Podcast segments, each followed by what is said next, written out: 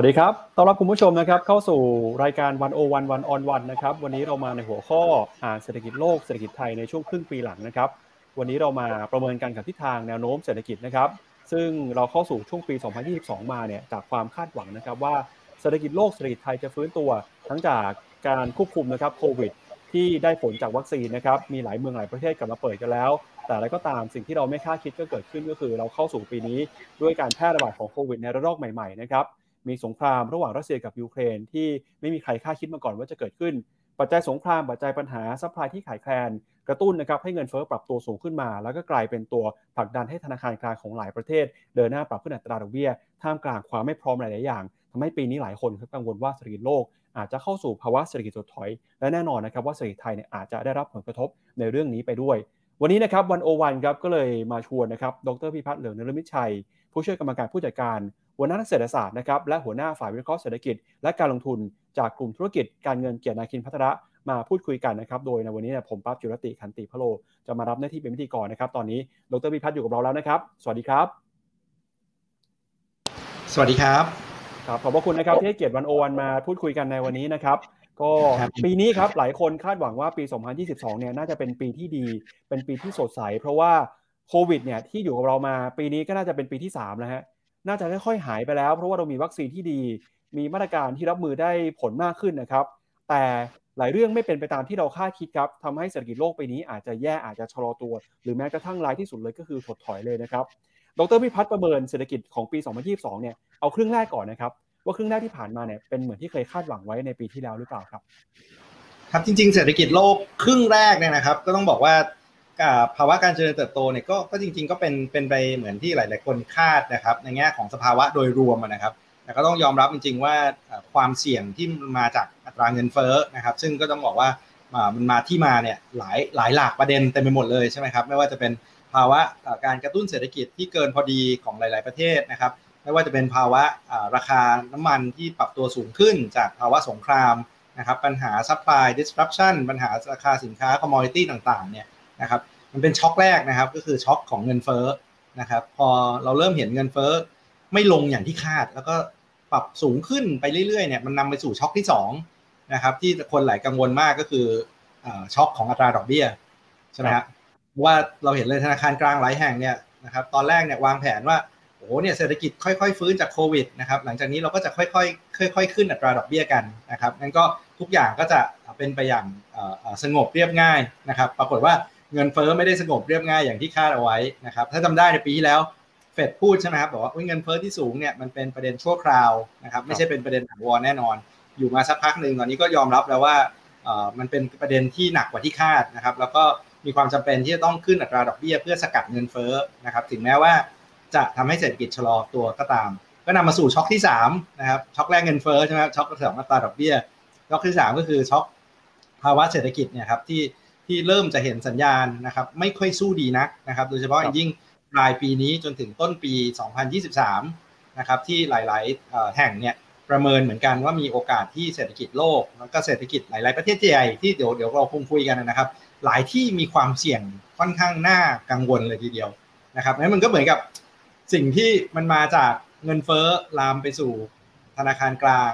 นะครับนายเอ่อนำไปสู่นโยบายแล้วก็นำไปสู่เอ่อ ความกังวลเรื่องของเศรษฐกิจโลกครับครับงั้นเดี๋ยวเรามาประเมินกันนะครับว่าในช่วงครึ่งปีหลังนี้ ดรพิพัฒน์นะครับจะมีมุมมองต่อเศรษฐกิจโลก แล้วก็เศรษฐกิจไทยยังไงบ้างนะครับ เศรษฐกิจไทยควรจะรับมือกับสถานการณ์เรื่องนี้ยังไง มีความเสี่ยงความท้าทายอะไร แล้วก็สิ่งที่เราควรจะนำพาประเทศของเราไปเนี่ยมีเรื่องอะไรบ้างนะครับเดี๋ยวมาเริ่มต้นกับภาคของเศรษฐกิจโลกก่อนนะครับอย่างที่ดรพิพัฒน์บอกไปก็คือตอนนี้เนี่ยเรามีความเสี่ยงหลายเรื่องเลยครับที่กำลังรออยู่ ความเสี่ยงสำคัญที่หลายคนกังวลมากที่สุดก็คือ ภาวะเศรษฐกิจถดถอยหรือว่า recession นะครับ เงินเฟ้ออัตราดอกเบี้ย แล้วก็ recession ครับ ตอนนี้เนี่ยในแต่ละเรื่องนะครับเดี๋ยวเริ่มจากเงินเฟ้อก่อนนะเงินเฟ้อหลายคนบอกว่าน่าจะค่อยๆ ปรับตัวสูงขึ้นมา จนอาจจะสูงที่สุดนะครับในปีนี้บางคนบอกว่าอาจจะสูงในที่สุดในช่วงของไตรมาสที่ 2 ผ่านไปแล้วบางคนบอกว่าอาจจะลากยาวถึงไตรมาสที่ 3 แต่ที่แน่ๆคือปีนี้เนี่ยเงินเฟ้อน่าจะผ่านจุดพีคไปได้นะครับดรพิพัฒน์มองไปในเรื่องของเงินเฟ้อยังไงครับแนวโน้มครึ่งปีหลังจะสูงขึ้นต่อไปหรือเปล่า หรือว่าเงินเฟ้อที่เราเผชิญกันในรอบนี้เนี่ยมันแตกต่างจากเงินเฟ้อที่เราเคยเผชิญในอดีตที่ผ่านมายังไงบ้างครับครับจริงๆต้องบอกว่าเออมันเป็นเหมือนเหมือนเหมือนเหมือน perfect storm นะครับเพราะว่าปกติเนี่ยในภาวะปกติถามว่าเงินเฟ้อคืออะไรใช่ไหมเงินเฟ้อคือภาวะที่ระดับราคาเนี่ยมันปรับเพิ่มขึ้นสูงขึ้นอย่างต่อเนื่องใช่ไหมครับงั้นปกติเนี่ยเราก็จะบอกว่ามันมักจะมาสาเหตุมาจาก demand มันเยอะกว่า supply นะก็คือปกติเนี่ยก็คือเศรษฐกิจดีเศรษฐกิจร้อนแรงนะครับนำไปสู่อุปสงค์ที่ ที่เยอะมากไปไล่ซื้อสินค้า แล้วก็เงินเฟ้อก็จะขยับขึ้นใช่ไหมครับแล้วถ้ามันเป็นแบบนั้นเนี่ยจริงสภาวะปกติเนี่ยการสู้กับเงินเฟ้อเนี่ยมันมันมันมันมันไม่ยากมากนักนะครับ ก็คือถ้ามันมาจากฝั่งอุปสงค์เนี่ยก็ก็เหยียบเบรกคุณอุปสงค์ซะใช่ไหมครับไม่ว่าจะเป็นขึ้นดอกเบี้ยไม่ว่าจะเป็นลดการกระตุ้นทางการคลังลงมาเพิ่มการเกินดุลอะไรต่างๆนะครับแต่ภาวะปัจจุบันเนี่ยมันผสมโรงระหว่าง demand นะครับก็คืออุปสงค์เนี่ยแหละนะครับจาก เศรษฐกิจที่ได้รับการกระตุ้นมากจนเกินพอดี อย่างเช่นในในในสหรัฐนะครับ แล้วก็ประเด็นฝั่ง supply ด้วยนะครับ ตัวที่เราเห็นได้ชัดเนี่ยคือราคาน้ำมันใช่ไหมครับหลายคนก็บอกว่าราคาพลังงานเนี่ยนะครับ ถ้ารัสเซียไม่บุกยูเครนเนี่ยราคาน้ำมันก็คงจะขยับค่อยๆขยับขึ้นอยู่แล้วนะครับ แต่พอรัสเซียบุกยูเครนเนี่ยก็ยิ่งทำให้ประเด็นเรื่องของ supply ประเด็นอะไรต่างๆเนี่ยทวีความรุนแรงขึ้นไปอีกนะครับ ซึ่งถามว่าปกติเนี่ยนะครับ คนก็มักจะพูดกันบอกว่าสิ่งที่ มาแก้ไขปัญหาราคาสินค้าแพงได้ดีที่สุดเนี่ย ก็คือราคาสินค้าแพงนะหมายความว่าอะไรหมายความว่าปกติถ้าของมันแพงเนี่ยนะครับเช่นน้ำมันแพงเนี่ย ถ้าเราปล่อยให้มันแพงนะครับ สักพักเนี่ยมันจะมี supply response นะครับก็คือคนก็จะมาผลิตน้ำมันเพิ่มขึ้น แล้วสักพักเนี่ยปริมาณการผลิตก็จะเยอะขึ้นนะครับ สินค้าก็จะมีเยอะขึ้นราคาก็จะถูกลงด้วยตัวมันเองนะครับ แต่รอบนี้ผมว่าเรากำลังเจอ perfect storm ในแง่ว่าก่อนหน้านี้จำได้ไหมฮะก่อนที่จะเกิดรัสเซียยูเครนเนี่ย เรามีการประชุม COP26 เรามีการคุยกันเรื่องโลกร้อน มีการคุยกันว่า ต่อไปนี้เราจะเลิกใช้พลังงานจากฟอสซิลแล้วใช่ไหมครับงั้นถามว่าจริง ๆ ถ้าเราเป็นบริษัทน้ำมันนะครับแล้วทุกคนบอกว่าจะเลิกใช้น้ำมันเนี่ยนะครับถามว่าวันนี้พอราคาขึ้นเนี่ยบอกให้ผมไปลงทุนผลิตน้ำมันอีกรอบนึงเนี่ยนี่ผมคิดหนักเลยนะครับถึงมีเงินเหลือก็เถอะแต่ว่าเอ้ยเดี๋ยวนะ ถ้าเกิดฉันลงทุนไปตอนนี้อีกอีกอีกสักพักก็เลิกใช้น้ำมันกันหมดแล้วนี่ใช่ไหมฮะงั้นวันนี้เราผมว่าเราเราเคยเจอปัญหาสิ่งที่เราเรียกว่าเอ่อเอ่อ preemptive under investment นะครับคือไม่มีใครลงทุนเพิ่ม แล้วก็ response ต่อราคาที่สูงขึ้นเนี่ยมันมีน้อยกว่าในอดีตมากเลย สมัยก่อนเนี่ยพอราคาน้ำมันขึ้นปุ๊บเนี่ยทุกคนจะไปนั่งนับแล้วว่าริกเขานะครับจำนวนไอ้หัวเจาะน้ำมันเนี่ยเยอะขึ้นหรือเปล่ารอบนี้มันแทบจะไม่เคยเพิ่มเลย หรือเพิ่มขึ้นน้อยมากนะครับก็ทำให้ราคาน้ำมันเนี่ยค้างอยู่ในระดับที่ค่อนข้างสูงนะครับพอน้ำมันสูงมันส่งผลตามเต็มไปหมดเลยใช่ไหมครับว่าไม่ใช่น้ำมันอย่างเดียวมีแก๊สธรรมชาติทานหินอะไรต่างๆเนี่ยประเด็นเดียวกันหมดเลย ก็ยิ่งไปทำให้เงินเฟ้อในหลายประเทศเนี่ยขยับสูงขึ้นนะครับแล้วก็เป็นเป็นที่มาจากฝั่งต้นทุนด้วย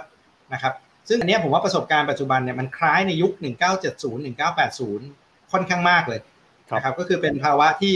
ราคาสินค้าเนี่ยเพิ่มขึ้นจากฝั่งต้นทุน แล้วฝั่งนโยบายฝั่งดีมานก็คือดอกเบี้ยกับนโยบายการคลังเนี่ยคิดหนักว่าต้องทํำยังไงดีนะครับงั้นพอเป็นปัญหาอย่างเงี้ยนะครับ เราเห็นเลยว่า อัตราเงินเฟ้อในหลายประเทศเนี่ยพุ่งสูงขึ้นที่สุดในรอบ 40 ปีนะครับอย่างในสหรัฐเนี่ยนะครับขึ้นไป9%กว่า ซึ่งเราไม่เคยได้ยินเลยนะครับ9%กว่า ในยุโรปในหลายประเทศเนี่ยขึ้นไป 10 10 กว่าเปอร์เซ็นต์นะครับในอย่างรัสเซียเนี่ยนะครับประเทศที่ติดกับรัสเซียเนี่ยนะครับ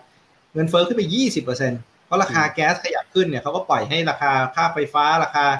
heating cost อะไรต่างๆเนี่ยขยับขึ้นมหาศาลเลยนะครับซึ่งก็นำไปสู่ ปัญหาเต็มไปหมดใช่ไหมครับ แล้วก็อันนึงก็คืออย่างถามว่าเงินเฟ้อมันมีปัญหาอะไรนะครับ เงินเฟ้อผมว่ามันมีปัญหาอยู่3เรื่องใหญ่ๆนะครับ เรื่องที่1เนี่ยก็คือพอต้นทุนในการดำรงชีวิตของคนเนี่ยสูงขึ้นใช่ไหมฮะแต่ว่าคนเนี่ยก็จะเอาเงินไปใช้สินค้าซื้อซื้อซื้อซื้อสินค้าประจำก่อนสินค้าที่จำเป็นอยู่นะเช่นเติมน้ำมันกินข้าวอะไรต่างๆ ซึ่งถ้ารายได้ไม่เพิ่มตามนะรายได้มีอยู่อย่างจำกัดเนี่ยนะครับแน่นอนว่าเงินที่จะเหลือไปใช้สิ่งสินซื้อสินค้าอื่นๆเนี่ย นะครับมันก็จะลดลงดังนั้นเศรษฐกิจเนี่ยมันก็จะหมุนช้าลง เพราะว่าคนมีความสามารถในการบริโภคเนี่ยน้อยลงนะครับ อันที่สองเนี่ยนะครับพอคนรายได้ถ้ารายได้ไม่เพิ่มนะครับ คนมีเงินเหลือน้อยลงเนี่ยเงินออมก็จะน้อยลงนะครับ เงินไปใช้คืนหนี้ก็จะน้อยลงในความสามารถในการจ่ายคืนหนี้ก็จะมีปัญหานะครับ อันสุดท้ายเนี่ยนะครับเวลาเงินเฟ้อขึ้นทีไรเนี่ยก็จะไปลากทำให้ธนาคารกลางเนี่ยมาขึ้นดอกเบี้ยอีกต่างหากก็ยิ่งทำให้ไปแตะเบรกเศรษฐกิจมากขึ้นไปอีกเพราะฉะนั้นเงินเฟ้อเนี่ยมันก็เลย กระทบทั้งชีวิตของคนใช่ไหมครับกระทบถึงธุรกิจด้วยนะครับเพราะว่าธุรกิจหลายหลายแห่งเนี่ยโดยเฉพาะยิ่งเวลาเกิดเงินเฟ้อในภาวะที่เศรษฐกิจไม่ได้ดีมากเนี่ยนะครับธุรกิจก็เจอต้นทุนการผลิตสินค้าที่แพงของมีไม่เพียงพอด้วยซ้ำนะครับ แล้วก็ส่งผ่านราคาสินค้าไปให้ผู้บริโภคไม่ได้ เพราะเศรษฐกิจมันยังไม่ได้ดีนะครับวันนี้หลาย ๆ ประเทศเราเห็นเลยต้นทุนสูง แต่ว่าถึงราคาสูงเนี่ยก็สูงตามต้นทุนไม่ทันนะครับนั่นแปลว่ากำไรของบริษัทเนี่ยก็ได้ผลกระทบเหมือนกันงั้นจริง ๆ เงินเฟ้อเนี่ยมันก็เลยมันก็เลยลามกลายเป็นปัญหาในในหลายมิติ แล้วก็ดูเหมือนว่ารอบนี้ก็ก็แก้ลำบากแล้วก็เป็นความท้าทายที่เราต้องบอกว่าไม่ได้เจอมาหลายสิบปีครับครับดรพิพัฒน์บอกว่าเงินเฟ้อในรอบนี้มีลักษณะคล้ายๆกับเงินเฟ้อที่เคยเกิดขึ้นมาในปี 1980 นะครับ สมัยนั้นเนี่ยเราน่าจะรู้จักกันดีในยุคที่ประธานธนาคารกลางสหรัฐที่ชื่อว่าพอลวอร์เกอร์เนี่ยนะครับ ตอนนั้นคือเงินเฟ้อเนี่ยโหขยับขึ้นไป 10-20%เลยนะครับสิ่งที่ธนาคารกลางสหรัฐทำตอนนั้นคือขึ้นอัตราดอกเบี้ยอย่างหนักเลยฮะขึ้นไปจนถึงเป็น 10%เลยฮะแปลว่าเงินเฟ้อรอบนี้มีโอกาสขึ้นไปสูงถึงขนาดนั้นเลยนะครับหวังว่าจะไม่นะครับ แล้วก็ถ้าเกิดย้อนกลับไปรอบที่แล้วเนี่ยผมคิดว่ามันเป็น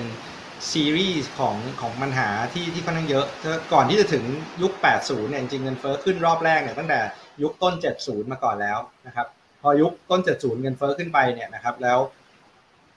ถึงแม้ว่าเงินเฟ้อเนี่ยยังค้างอยู่แบบค่อนข้างสูงนะครับ แต่ว่าภาวะเศรษฐกิจเป็นอย่างเงี้ยก็คือคนบอกว่าโอ้เงินเฟ้อสูงเศรษฐกิจไม่ดีนะครับ แต่ก่อนที่เงินเฟ้อจะกลับเข้าสู่ภาวะปกติเนี่ยนะครับ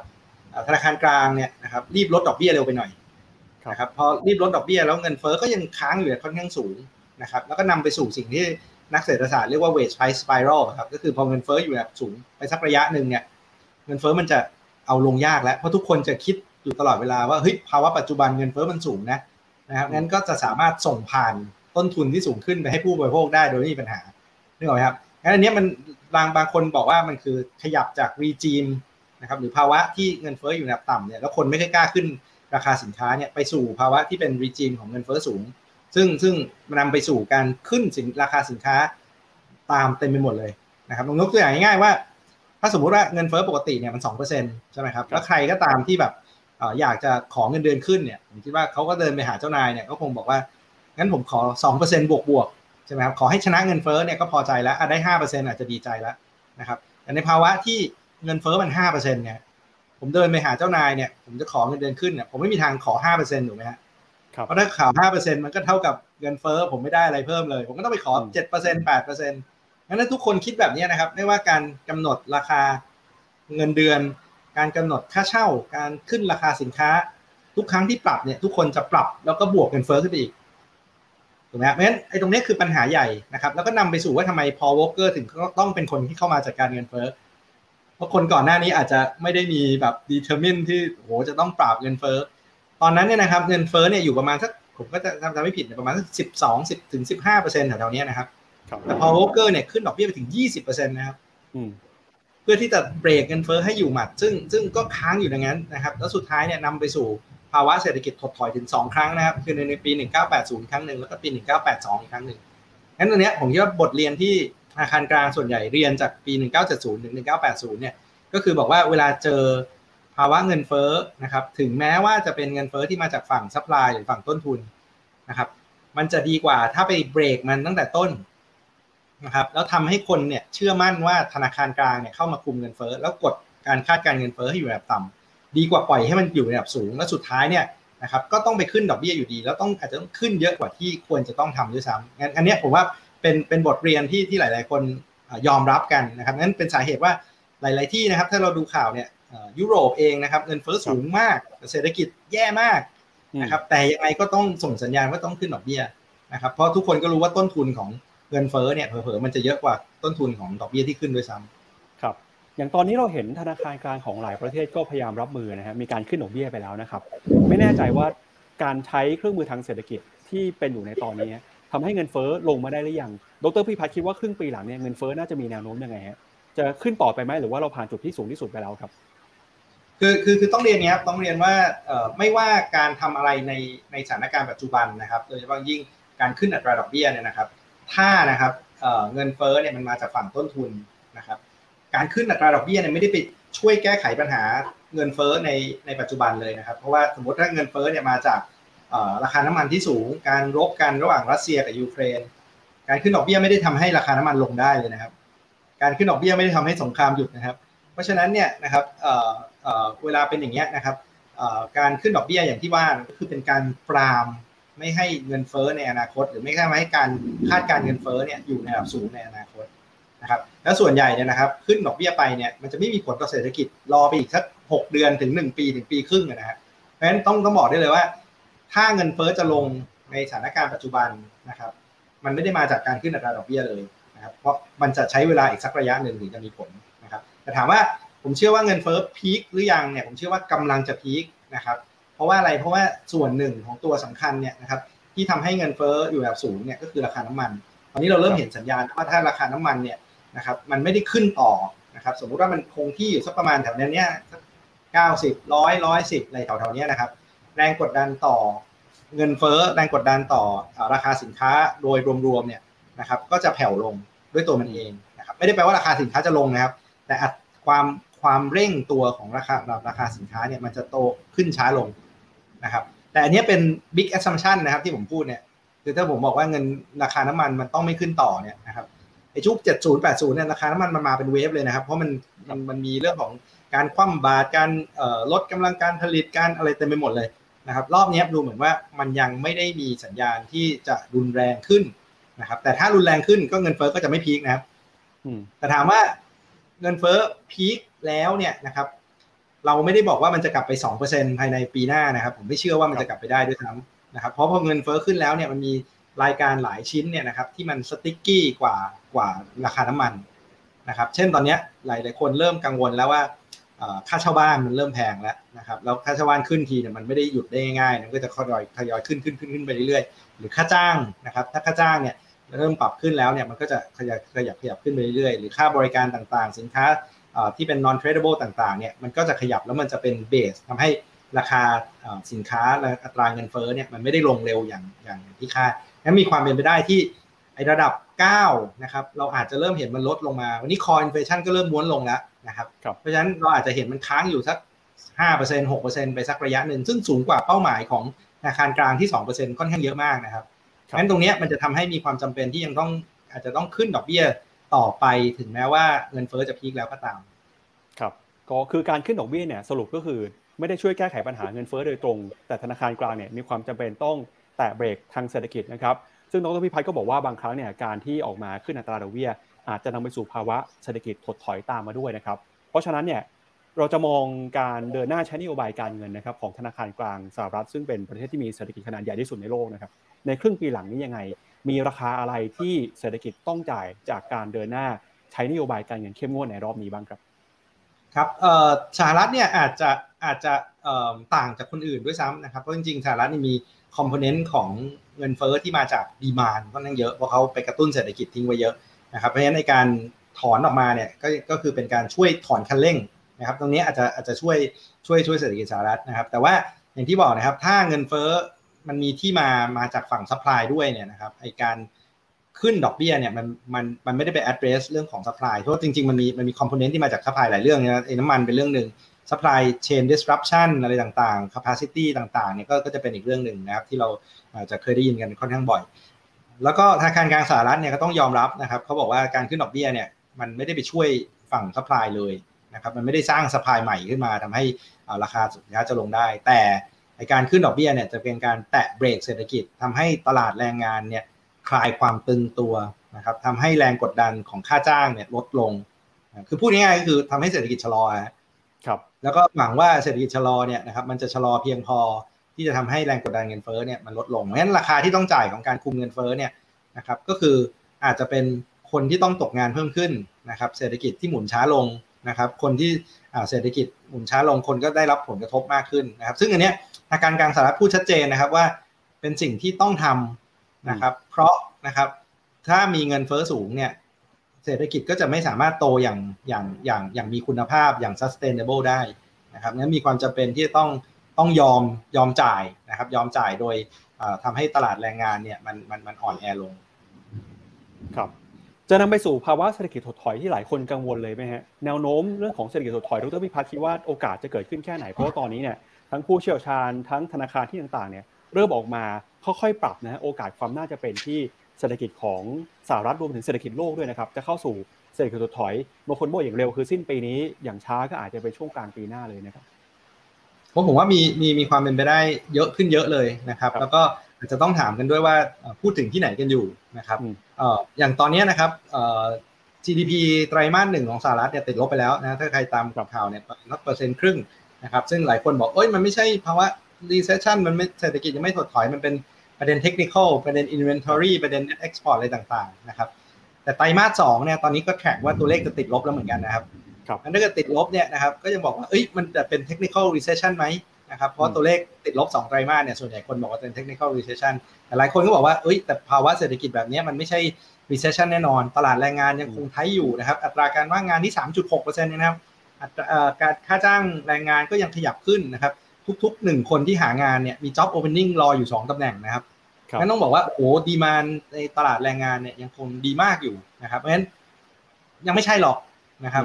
แต่ตอนนี้นะครับถ้าพูดไปเรื่อยๆเราจะเห็นตัวเลขเนี่ยก็จะเริ่มเริ่มม้วนลงม้วนลงม้วนลง ผมคิดว่าตอนนี้มีความมีความเป็นไปได้ค่อนข้างมากนะครับ ที่ช่วงปลายปีหรือช่วงต้นปีหน้าเนี่ยนะครับ เราอาจจะเริ่มเห็นเศรษฐกิจเนี่ยมันมันสู่ภาวะชะลอตัวหรือเผลอจะ ถดถอยจริง ๆ ได้มีมีความเป็นไปได้ค่อนข้างมากนะครับ แล้วก็วันนี้ผมว่าคนให้โอกาสที่มันจะเกิดเนี่ยมันเริ่มเยอะขึ้นเรื่อยๆแล้วนะครับ ทั้งประเด็นที่หนึ่งก็คือ inflation tax เนี่ยครับก็คือไอการที่เงินของแพงเนี่ยก็ทำให้คนเนี่ยใช้จ่ายน้อยลงความมั่นใจเนี่ยน้อยลงใช่ไหมตอนนี้ consumer sentiment ทั้งจากผู้บริโภคเอง ทั้งจากผู้จัดการกองทุนต่างๆเนี่ยอยู่ในจุดที่แย่มากเลยนะครับเรามันเกิดภาวะอย่างเงี้ยนะครับคนก็จะไม่กล้าใช้จ่ายนะครับนั้นจะจะเห็น การใช้จ่ายอยู่ชะงักอันที่2เนี่ยดอกเบี้ยที่ขยับขึ้นนะถึงบอกว่าดอกเบี้ยนโยบายขยับขึ้นไปไม่เยอะมากนะครับแต่เราไปดูตัวอย่างอย่างเช่นพวก mortgage rate นะครับอัตราดอกเบี้ยเพื่อซื้อบ้านเนี่ยนะครับขึ้นจาก 3%ไป 6%แล้วนะครับเพราะคนเนี่ยปรับเรื่องของ expectation ทำให้ต้นทุนการกู้ยืมเงินเพื่อไปซื้อบ้านเนี่ยแพงขึ้นนะครับเพราะฉะนั้นตอนนี้ดีมานสำหรับอย่างภาคอสังหาริมทรัพย์เนี่ยก็จะเริ่มชะลอแล้วนะครับแต่ต้องบอกว่านะครับสหรัฐนี้เท่าที่โหพูดมาเนี่ยนะครับ เศรษฐกิจนี้คือเศรษฐกิจที่แข็งแกร่งที่สุดในโลกในปัจจุบันนะครับแต่ว่าเศรษฐกิจที่อื่นเนี่ยเผลอๆมีความเสี่ยงมากกว่านี้อีก ครับ ตอนนี้ที่เราพูดกันคือความกังวลเรื่องของ recession หรือว่าเศรษฐกิจถดถอยนะฮะ มี 2คำครับ คือ technical recession เนี่ย ถ้าตามนิยามก็คือ GDP ติดลบติดต่อกัน 2 ไตรมาส อันนี้เนี่ยเดี๋ยวสิ้นเดือนนี้น่าจะรู้กัน เพราะว่า GDP สหรัฐจะประกาศสิ้นเดือนนี้นะครับ กับอีกการหนึ่งคือ recession ที่เป็นภาวะถดถอยที่แท้จริงฮะ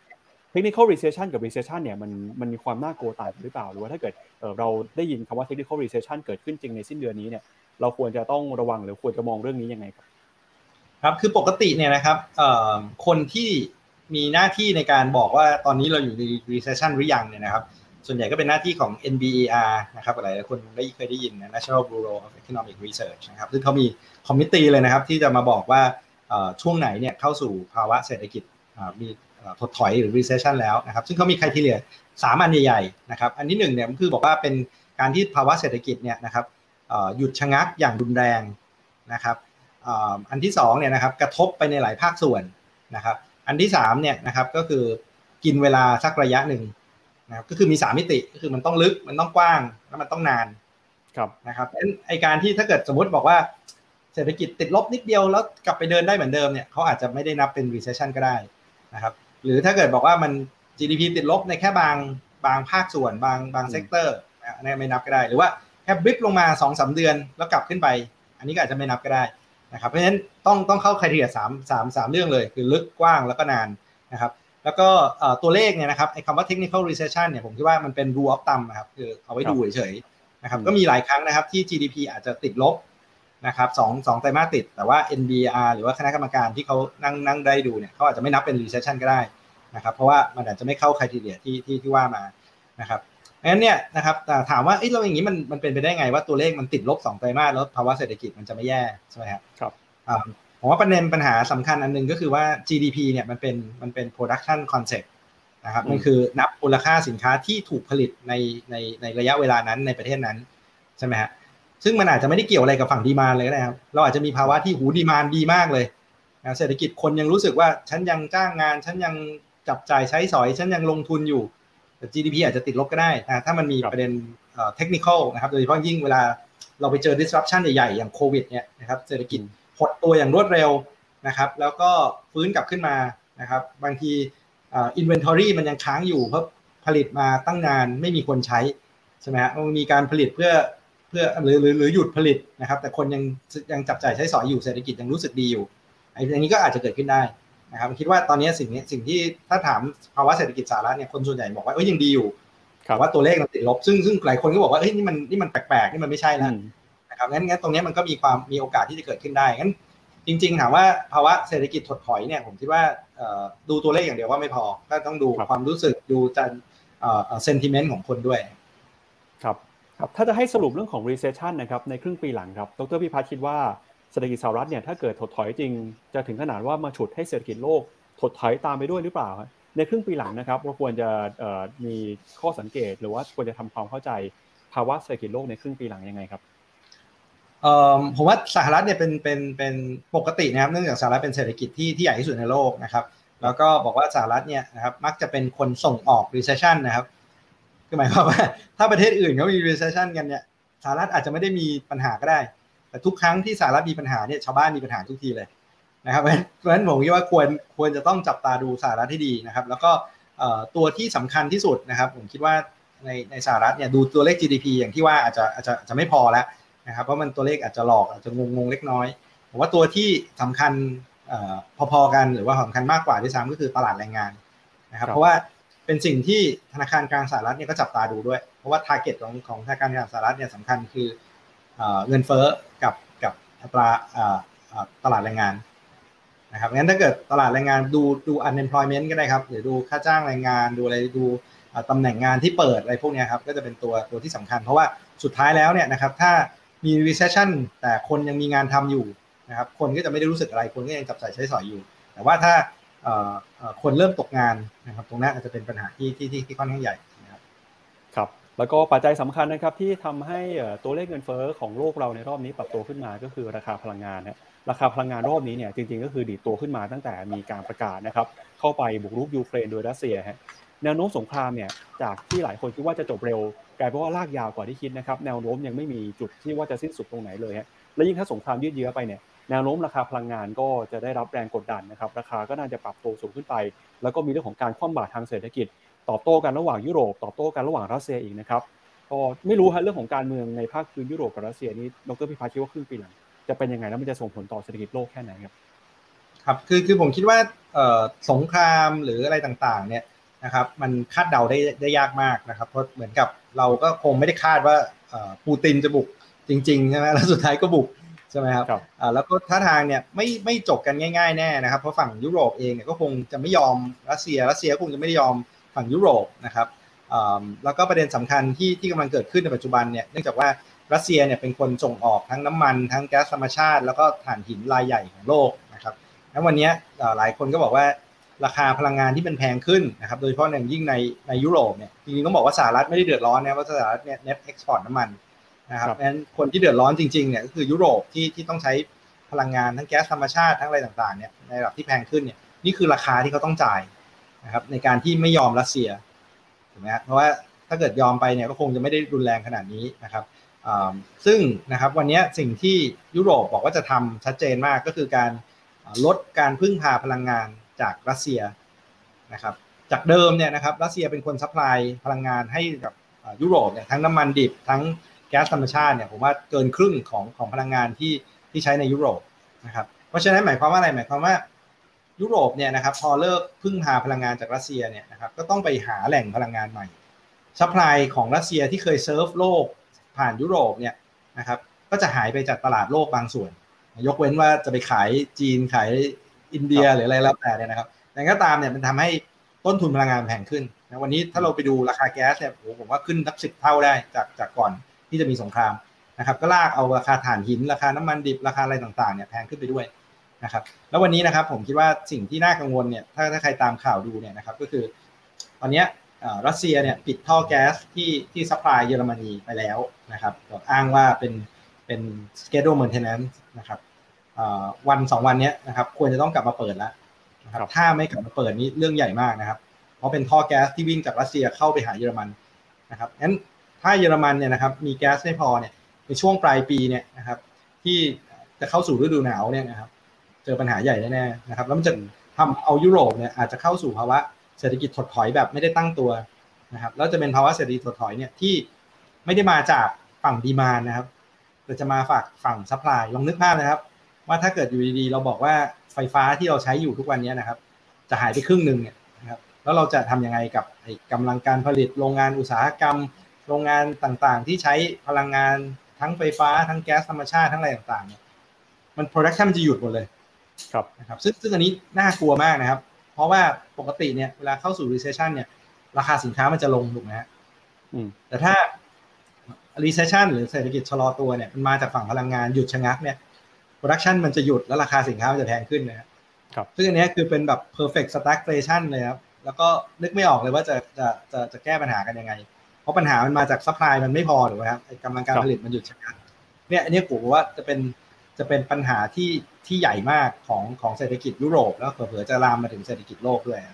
ครับสิ่งที่เราเห็นคือทางฝั่งยุโรปเองก็พยายามแก้ไขนะครับเรื่องของเงินเฟ้อเนี่ยด้วยการใช้นโยบายการเงินเข้มงวดก็คือการขึ้นดอกเบี้ยนะครับซึ่งวันพรุ่งนี้เราก็จะเห็นว่าทางธนาคารกลางยุโรปอาจจะมีการขึ้นดอกเบี้ยในครั้งแรก ๆเลยนะฮะแต่ในก็ตามเนี่ยเศรษฐกิจยุโรปไปเปรียบเทียบกับเศรษฐกิจสหรัฐไม่ได้เพราะว่าความเข้มแข็ง ต่างกันนะครับ เรื่องของเสถียรภาพภายในประเทศ เรื่องของสงครามเนี่ยสหรัฐไม่ได้รับผลกระทบโดยตรงแต่ยุโรปเนี่ยได้รับผลกระทบโดยตรงอย่างชัดเจนเลยบางคนบอกว่าอาจจะเกิดเป็นปัญหาวิกฤตการพลังงานเลยด้วยซ้ำนะครับ ตอนนี้เริ่มมีคนพูดแล้วครับว่าไอ้ความไม่เท่าเทียมกันเรื่องของความแข็งแกร่งเศรษฐกิจเนี่ยอาจจะมีบางประเทศเริ่มมีปัญหาอย่างอิตาลีนะครับตอนนี้ส่งสัญญาณมีปัญหาแล้ว อย่างที่เลวร้ายที่สุดที่หลายคนกังวลก็คือ จะเกิดวิกฤตการยูโรโซนซ้ำรอยฮะดรพิพัฒน์คิดว่าจะเลวร้ายถึงขนาดนั้นเลยไหมครับ โอ้ผมว่าน่ากังวลมากครับ เพราะว่าถ้าจำกันได้เนี่ยนะครับยุโรปเนี่ยเคยเจอปัญหา debt crisis มาแล้วสักปี 2014-2015 ใช่ไหมครับแล้วก็ต้นเหตุสำคัญเนี่ยตอนนั้นก็คือกรีซนะครับแล้วต่อมาก็จะเป็นเยอรมอิตาลีนะครับแล้วต่อไปก็คนประเทศทางทางใต้นะครับสังเกตว่าในช่วงที่เกิดโควิดเนี่ยนะครับไม่มีใครพูดเรื่อง European debt crisis เลยนะครับ ประเด็นที่สำคัญก็คือว่าปัญหาที่ต้นเหตุที่ที่ที่นำไปสู่ European debt crisis เนี่ยก็คือฝั่งยุโรปละบางประเทศโดยเฉพาะประเทศทางใต้เนี่ยมีระดับหนี้ที่ค่อนข้างสูงใช่ไหมครับอย่างอิตาลีเนี่ยเกือบเกือบร้อยห้าสิบเปอร์เซ็นต์ของ GDP นะครับกรีซก็ยังร้อยกว่าเปอร์เซ็นต์ของ GDP หลายหลายคนเนี่ยใกล้ๆร้อยหรือเกินร้อยกันไปหมดแล้วนะครับในภาวะที่อัตราดอกเบี้ยถูกมากนะครับในช่วงโควิดเนี่ยอิตาลีเนี่ยต้นทุนทางการเงินเขาเหลือแค่หนึ่งเปอร์เซ็นต์เองนะครับแต่ในขณะปัจจุบันนะครับนี่คือยังไม่ได้ขึ้นดอกเบี้ยสักครั้งเลยนะครับ ต้นทุนทางการเงินของอิตาลีเนี่ยขึ้นไปแล้วเป็นเป็นสี่เปอร์เซ็นต์ครับคือบอลบอลอิตาลีเนี่ยสามเปอร์เซ็นต์ครึ่งเกือบเกือบสี่เปอร์เซ็นต์เนี่ยนะแล้วเอาสี่เปอร์เซ็นต์เนี่ยคูณร้อยห้าสิบเปอร์เซ็นต์ GDP เข้าไปเนี่ยเฉพาะภาระดอกเบี้ยอย่างเดียวนะครับ ถ้าถ้ามันกลายเป็นสี่เปอร์เซ็นต์หมดเนี่ยนะครับมันหกเปอร์เซ็นต์ของ GDP นะครับนี่ดอกเบี้ยอย่างเดียวนะไม่ได้ทำอะไรเลยนะครับครับมันขึ้นมาจากสักประมาณหนึ่งจุดห้าเปอร์เซ็นต์ของ GDP กลายเป็นหกเปอร์เซ็นต์ของ GDP เนี่ยซึ่งซึ่งต้องถือว่าใหญ่มากเมื่อเทียบกับ บัตเจ็ตเขาประมาณสักสักสามสิบสี่สิบเปอร์เซ็นต์ของ GDP เนี่ยนะครับหกเปอร์เซ็นต์เนี่ยเป็นเป็นดอกเบี้ยแล้วเนี่ยนะครับคนก็ตั้งคำถามถึง sustainability ความตั้งคำถามถึงว่าเอ๊ะเราจะไปรอดไหมใช่ไหมฮะแล้วก็จะกลับมาเจอปัญหาเดิมที่เราเคยคุยกัน แล้วก็สุดท้ายหลายคนก็บอกว่าเอ๊ะเราถ้ามันมีสักประเทศหนึ่ง default จะเกิดอะไรขึ้นตกลงจะออกจากยูโรไหมผมว่าจะจะ repeat ในในภาวะเดิมงั้นวันนี้สิ่งที่ธนาคารกลางยุโรปเนี่ยนะครับกำลังคิดกันอยู่เนี่ยคือ ถ้าดูเงินเฟ้ออย่างเดียวเนี่ยคิดว่าไงก็คงต้องขึ้นดอกเบี้ยใช่ไหมฮะแต่ว่าภาวะมี concern สองเรื่องใหญ่หนึ่งก็คือกลัวเศรษฐกิจชะลอ เพราะว่ามันไม่ได้ฟื้นตัวแข็งเข้มแข็งมาก อันที่สองเนี่ยก็คือ risk ตรงนี้ครับ ใช้คำว่า fragmentation risk ก็คือหมายความว่าขึ้นดอกเบี้ยไปแล้วจะกระทบประเทศที่อ่อนแอหรือไม่นะครับแล้วจะนำไปสู่ภาวะวิกฤตในในยูโรโซนหรือไม่ครับก็ยูโรก็น่าห่วงนะครับสหรัฐก็น่าห่วง ทีนี้มาดูอีกหนึ่งประเทศครับ ประเทศที่เป็นเครื่องจักรทางเศรษฐกิจโลกที่เราจับตากันเนี่ยก็มีในฝั่งสหรัฐนะฮะฝั่งยุโรปพูดไปแล้วอีกประเทศนึงคือจีนครับจีนเนี่ยต้องบอกว่าในช่วงโควิดที่ผ่านมานะครับเขาสามารถควบคุมโควิดได้ไม่มีการแพร่ระบาดนะครับแต่ก็ตามเนี่ยตอนนี้เราอยู่โควิดมา 3 ปีแล้วเรามีวัคซีนกันหลายประเทศก็เปิดเมืองใช้ชีวิตกันได้อย่างอิสระมากขึ้น มาตรการเข้มงวดการล็อกดาวน์ก็หายไป แต่จีนยังคงยืนยันนะครับว่าจะยึดมั่นนโยบายซีโร่โควิดโควิดเป็นศูนย์นะครับ ประธานาธิบดีสีจิ้นผิงจีนบอกว่าจีนเนี่ยไม่สามารถใช้นโยบายเหมือนกับประเทศอื่นได้ เพราะว่าจำนวนประชากรก็ไม่เท่ากัน ถ้าเกิดว่าจีนปล่อยให้เกิด herd immunity ขึ้นมาเนี่ยมันจะมีผลกระทบอย่างรุนแรงจนไม่สามารถประเมินได้เลยนะครับจีนกำลังฝืนกระแสโลกอยู่ฮะขณะที่โลกเนี่ยมีการเปิดเมืองไปแล้ว มีการฉีดวัคซีนไปแล้ว แต่จีนยังคงยืนยันยังเข้มงวดอยู่นะครับ จีนจะสามารถต้านทานกระแสโลกในเรื่องโควิดได้ไปอีกนานแค่ไหนครับ ผมเชื่อว่ามันเป็นการตัดสินใจทางการเมืองนะครับ แล้วก็เชื่อว่าระยะเวลาน่าจะว่าเมื่อสีจิ้นผิงได้ได้รับ confirm เป็นเทอมสามเมื่อไหร่เนี่ยนะครับผมคิดว่าจังหวะนั้นเนี่ยอาจจะมีทางออกที่ดีขึ้นนะครับ คือวันนี้ผมคิดว่ามันมี 2 เรื่องนะครับ ก็คือเรื่องที่หนึ่งก็คือ zero โควิดเองใช่ไหมเพราะเขายึดมั่นประเด็นนี้มาตลอดนะครับ ถ้าอยู่ดีเปลี่ยนไปนะครับ หรือว่ารีแลกซ์จนนำไปสู่เกิดปัญหาเอาเบรกทั้งประเทศมีคนเสียชีวิตเยอะๆนะครับ รงนี้ผมคิดว่าเขาเขาคงยอมรับไม่ได้ เพราะจะทำให้เกิดฮิกอัพในแง่ของการเมืองอย่างรุนแรงนะครับ เพราะฉะนั้นเขายังไงเขาต้อง adhere to zero covid policy ถึงแม้ว่าจะมีต้นทุนทางเศรษฐกิจที่ค่อนข้างแพง กับนโยบายที่ 2 ก็คือเหมือนเหมือนเหมือนพูดไปแล้วนะครับว่าไม่เราใช้วัคซีนของจีนกันเองเถอะนะครับแล้วก็อย่าไปใช้เลย mRNA ของชาวบ้านเนี่ยนะครับก็ทำให้วันนี้จีนเองเนี่ยก็ก็ก็ไม่มั่นใจเหมือนกันนะครับ เพราะอย่างสมมติดูหลาย ๆ ประเทศทั่วโลกเนี่ย วันนี้เขากล้าเปิดแล้วนะครับ ถึงแม้ว่าไอการติดมันจะเป็นติดเป็นเรื่องธรรมดาแล้วนะครับเพราะ mRNA เนี่ยมันถูกใช้ไปทั่วโลกไปหมดแล้วไอความรุนแรงเนี่ยมันก็ลดลงอย่างเห็นได้ชัดนะครับ แต่วันนี้สิ่งที่เขาไม่กล้าเสี่ยงเนี่ยคือเสี่ยงให้มี outbreak แรงๆในประเทศ กับวัคซีนที่ที่อาจจะยังไม่มั่นใจนะครับลองนึกภาพนะครับพันสี่ร้อยล้านเนี่ยนะครับเป็นสักแค่สิบเปอร์เซ็นต์ของประเทศเนี่ยนะครับร้อยสี่สิบล้านเนี่ยนะครับแล้วคูณด้วยอัตราการเสียชีวิต ถ้ามันวัคซีนมันไม่ effective เนี่ยคนเสียชีวิต นับเป็นล้านคนเนี่ยมีความเป็นไปได้เลยนะครับเพราะฉะนั้นผมคิดว่า politically เนี่ยเขาเขารับตรงนี้ไม่ได้นะครับเพราะฉะนั้นก็อาจจะต้องรอผ่านช่วงปลายปีไปแล้วเนี่ยนะครับ แล้วก็การพัฒนาวัคซีนของของจีนเนี่ยนะครับ ก็ดูเหมือนว่า one step behind ตลอดเวลาใช่ไหมครับเพราะว่าก่อนหน้านี้ก็คือวัคซีนอู่ฮั่นซึ่งซึ่งต้องบอกว่าเป็นเป็นเป็นเป็นต้นกำเนิดที่ทุกคนใช้ในการผลิตวัคซีนพ อมันเปลี่ยนมาเป็นเดลต้าเปลี่ยนเป็นโอไมครอน ตอนนี้เราไป BA อะไรก็ไม่แล้วเนี่ยนะครับผมคิดว่าวัคซีนเนี่ยมันมันไม่สามารถตามได้ได้ได้ได้ได้หมดหรอกนะครับ ความสำคัญมันคือเราฉีดวัคซีนที่ที่พอที่มันมีความสามารถในการลดความรุนแรงของโรคเนี่ยได้ทั่วถึงพอหรือยัง ซึ่งอันนี้ผมว่าจีนอาจจะคิดว่ายังเลยยังไม่กล้าเสี่ยงเปิดประเทศนั้นก็ทำให้เกิดต้นทุนก็คือไอ้ supply disruption เรื่องของ demand เรื่องของการฟื้นตัวเศรษฐกิจซึ่งซึ่งได้ผลกระทบเต็มไปหมดเลย ครับจากนโยบาย zero covid นะครับสิ่งที่จะต้องจ่ายก็คือเรื่องของเศรษฐกิจครับตอนนี้เนี่ยกลายเป็นว่าทั่วโลกเศรษฐกิจฟื้นมาเติบโตแซงหน้ายุคโควิดไปเยอะแล้วนะครับแต่จีนเนี่ยไตรมาสที่ 2 ที่ผ่านมาเพิ่งจะรายงาน GDP โตเพียงแค่ 0.4%เท่านั้นเนี่ยคือเศรษฐกิจจีนเนี่ยชะลอนะครับจนอัตราการเติบโตเท่าเทียบเท่ากับยุคโควิดกันอีกรอบหนึ่งฮะกลายเป็นว่าที่เราเคยมีความคาดหวังว่าถ้าเกิดเศรษฐกิจโลกชะลอตัวเศรษฐกิจจีนก็น่าจะเป็นตัวช่วยผลักดันให้เศรษฐกิจโลกฟื้นไม่ได้เนี่ย ถ้าเกิดเศรษฐกิจจีนไม่ฟื้นเนี่ยเศรษฐกิจโลกจะฟื้นได้ครับในช่วงครึ่งปีหลังนี้ครับเนี่ยครับผมผมค่อนข้างกังวลนิดนึงก็คือว่าก่อนหน้านี้เราบอกว่าเฮ้ยมันข้อดีนะ เพราะว่าเออเราถึงถ้าเศรษฐกิจแย่เนี่ย มันไม่แย่พร้อมกันแน่ๆนะครับเพราะอเมริกายังแข็งแกร่งอยู่ยุโรปอาจจะมีปัญหาแต่ว่าเดี๋ยวจีนแย่แล้วเดี๋ยวจีนก็ฟื้นอะไรเงี้ยมันมีความเสี่ยงนะครับที่ที่เราอาจจะเห็น synchronized slowdown ในช่วงปลายปีนี้หรือต้นปีหน้า นะครับหวังหวังว่าจะไม่เกิดนะหวังว่าสหรัฐจะยังยันภาวะเศรษฐกิจไปได้อีกสักพักหนึ่งว่าเจอใครมีปัญหาเนี่ยก็อาจจะเบี้ยเตี้ยอุ้มค่อมกันไปก่อนนะครับ แต่ว่าถ้าลองเมื่อกี้ลองลองนับนะเศรษฐกิจสหรัฐนะครับ อันดับหนึ่งของโลกเศรษฐกิจจีนเนี่ยอันดับสองของโลกใช่ไหมครับยุโรปถ้ารวมๆกันเนี่ยก็อาจจะใหญ่พอๆกับจีนหรือหรือเล็กกว่าสหรัฐเล็กน้อยเนี่ยนะครับ นี่คือสามสามกลุ่มประเทศใหญ่ๆเลยนะครับ เดี๋ยวจะอาจจะมีญี่ปุ่นอีกสักประเทศหนึ่งซึ่งซึ่งวันนี้ก็ต็อกแดกต็อกแดกอยู่อยู่แล้วเนี่ยนะครับ แล้วก็ ญี่ปุ่นเนี่ยจะใกล้เคียงไทยนะครับ ผ่านไปสามปีนี่ GDP ยังไม่กลับไปปี 2019 เลยนะครับครับนั่นคือคือก็ก็ก็เป็นเป็นเป็นเป็นการฟื้นตัวที่ที่ค่อนข้างช้าเหมือนกันนะครับงั้นแต่ผมเลยคิดว่าครึ่งปีหลังเนี่ยก็ก็มีความน่ากังวลอยู่ครับแต่ว่าก็ก็ก็ก็หวังว่ามันจะไม่เกิดพร้อมกันนะครับอันนี้เราพูดกันไปแต่ประเทศที่มีเศรษฐกิจขนาดใหญ่นะฮะมีฐานะทางการคลังแข็งแรงมั่นคง แต่ประเทศที่มีเศรษฐกิจขนาดเล็กบ้างครับ ปรากฏว่าในรอบที่ผ่านมาเนี่ยเริ่มเห็นนะฮะแผลที่มันปะทุออกมา จนถึงขั้นเกิดวิกฤตการเศรษฐกิจวิกฤตการทางการเงินในประเทศกำลังพัฒนาเลยนะครับไม่ว่าจะเป็นศรีลังกาหรือเพื่อนบ้านเราอย่างเมียนมาเนี่ยนะครับล่าสุดเนี่ย emerging market หลายประเทศครับกำลังเผชิญกับสถานการณ์วิกฤตเศรษฐกิจที่รุนแรงมากที่สุดในรอบหลายสิบปีนะครับทุนสำรองระหว่างประเทศอยู่ในระดับต่ำรัฐบาลถังแตก ไม่มีเงินตราต่างประเทศเพื่อนำเข้าพลังงาน รายได้ที่เคยได้จากการท่องเที่ยวก็หายไปเพราะโควิดนะฮะปัญหา ของ emerging market จะเป็นยังไงต่อครับ จะมีโอกาสลุกลามบานปลายกลายเป็นโดมิโนหรือแม้กระทั่งมากระทบกับประเทศอย่างพื้นที่เราหรือกระทบประเทศไทยด้วยไหมครับ คือคือปกตินะครับทุกไซเคิลนะครับที่ประเทศใหญ่ๆอย่างสหรัฐเนี่ยขึ้นอัตราดอกเบี้ยดอลลาร์แข็งเนี่ย emerging market เหนื่อยทุกรอบเลยนะครับสาเหตุสำคัญเนี่ยนะครับก็คือเวลาเศรษฐกิจดีนะครับหรือเงินล้นล้นดอกเบี้ยถูกเนี่ยนะครับ เงินมันก็จะหลุดออกมาจากประเทศใหญ่ๆไปประเทศนู้นประเทศนี้ไปลงทุนเทคความเสี่ยงไปเรื่อยๆใช่ไหมครับแต่พออัตราดอกเบี้ยสหรัฐค่อยๆขยับขึ้นเนี่ยเงินมันจะเริ่มดูดกลับนะครับสภาพคล่องคนก็จะกังวลความเสี่ยงมากขึ้นเรื่อยๆนะครับงั้นประเทศไหนก็ตามเนี่ยนะครับที่ที่พึ่งพาเงินออมจากต่างประเทศ พึ่งพาเงินทุนจากต่างประเทศเยอะๆนะครับเช่นเหมือนเหมือนเราก่อนยุค 40 เนี่ยนะครับที่เราเราเอาเงินออมเงินตราจากต่างประเทศมาใช้ในการพัฒนาประเทศเนี่ยนะครับ เวลาเจอปัญหายี่ทุกทีเนี่ยนะครับมันจะเจอสิ่งที่เรียกว่า sudden stop นะครับก็คือเงินที่เคยไหลเข้ามาคิดว่าเศรษฐกิจไม่มีปัญหาเพราะเงินมันไหลเข้ามาเรื่อยๆเนี่ยอยู่ดีมันหยุด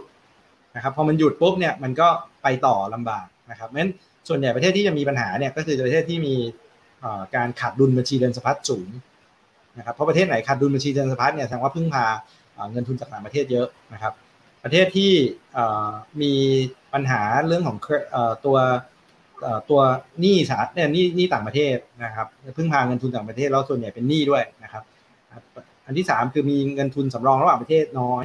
นะครับ อันที่ 4 คือมีเงินเฟ้อสูง ซึ่งปกติเงินเฟ้อสูงเนี่ยก็หมายความว่าดอกเบี้ยก็ต้องขยับขึ้นไปอีกนะครับเศรษฐกิจก็ต้องเหนื่อยไปอีกเวลาค่าเงินค่าเงินอ่อนลงนะครับงั้นวันนี้นะครับก็จะมีประเทศที่เจอปัญหาเต็มไปหมดเลยอย่างที่ว่านะครับสมัยก่อนเนี่ยนะครับตอนสักสักสิบยี่สิบปีที่แล้วเนี่ยนะครับมันก็จะมี กลุ่มหนึ่งที่เราเรียกว่า emerging markets ใช่ไหมครับ อาจจะมีสักประมาณ 20-25 ประเทศก็แถวๆเนี้ยประเทศไทย อินโดตุรกีเซาท์แอฟริกา อะไรต่างๆ เนี่ยนะครับ แต่ทุกวันนี้ใช่ไหมครับเวลาวันนี้เราพูดกันว่าประเทศปัญหาที่เริ่มมีปัญหาประเทศไหนที่เริ่มมีความเสี่ยง default มีความเสี่ยงอะไรเนี่ยนะครับ คนมักจะไปพูดแทนซาเนีย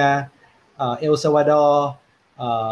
ประเทศที่เราเริ่มจะไม่รู้จักแล้วฮะหรือว่าประเทศที่เมื่อก่อนเนี้ยไม่ได้พึ่งพาเงินทุนจากต่างประเทศด้วยซ้ำเพราะไม่มีเงินเข้ามา อย่างเช่นพม่าอย่างเช่นลาวบังคลาเทศปากีสถานศรีลังกาอะไรพวกเนี้ยนะครับคือประเทศพวกนี้เป็นเป็นเหมือน frontier market เป็นเป็นอีกคลาสหนึ่งหรือเป็นอีกกลุ่มหนึ่งของของ emerging market นะครับในขณะที่ emerging market แบบเดิมที่เราเข้าใจที่เรารู้จักกันเนี่ย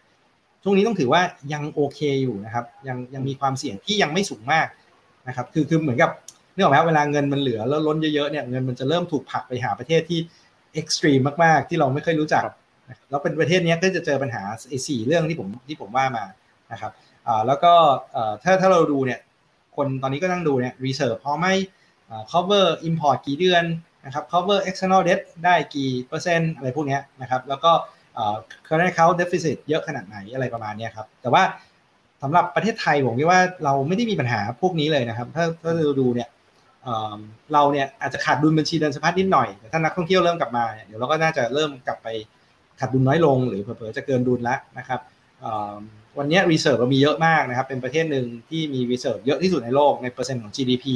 นะครับ cover เกิน 1 ปีของ import ซึ่งเกินพอนะครับ แล้วก็ cover short term external debt เนี่ยนะครับ เกินไปหลายเท่าเลย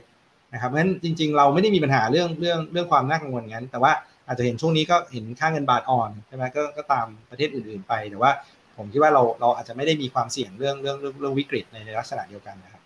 ครับเท่าที่คุยเรื่องของเศรษฐกิจโลกมานะครับครึ่งปีหลังเนี่ยดูเหมือนจะไม่มีข่าวดีเลยนะครับตั้งแต่เรื่องของ recession เรื่องของปัญหาสงคราม ปัญหาพลังงานโควิดในจีน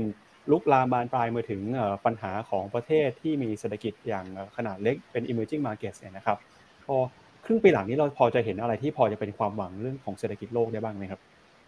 คือเศรษฐกิจโลกเนี่ยผมว่าจริง ๆ จริง ๆ มันก็มีการค่อยๆฟื้นตัวนะครับแต่ว่ามันเจอเฮดวินที่ที่ใหญ่ๆ พวกนี้นะครับผมว่าตอนนี้คนหลายๆคนเนี่ยก็ยังหวังนะครับว่าจีนเนี่ยนะครับถ้า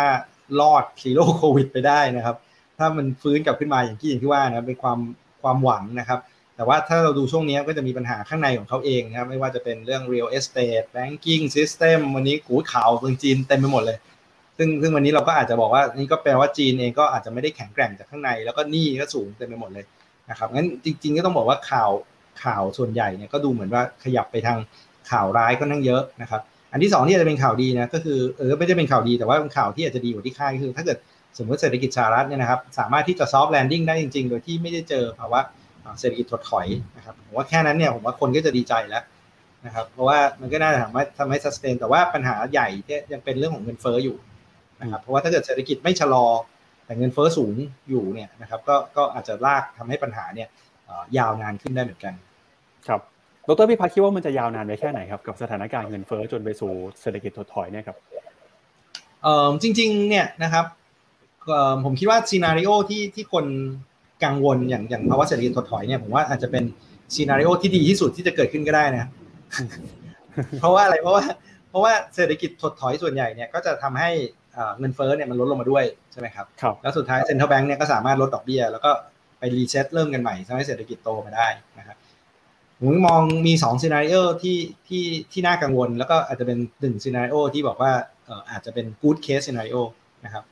bad case scenario ที่หนึ่งเนี่ยก็คือ stagflation อย่างที่ว่า คือเศรษฐกิจชะลอนะครับ แต่เงินเฟ้อไม่ลง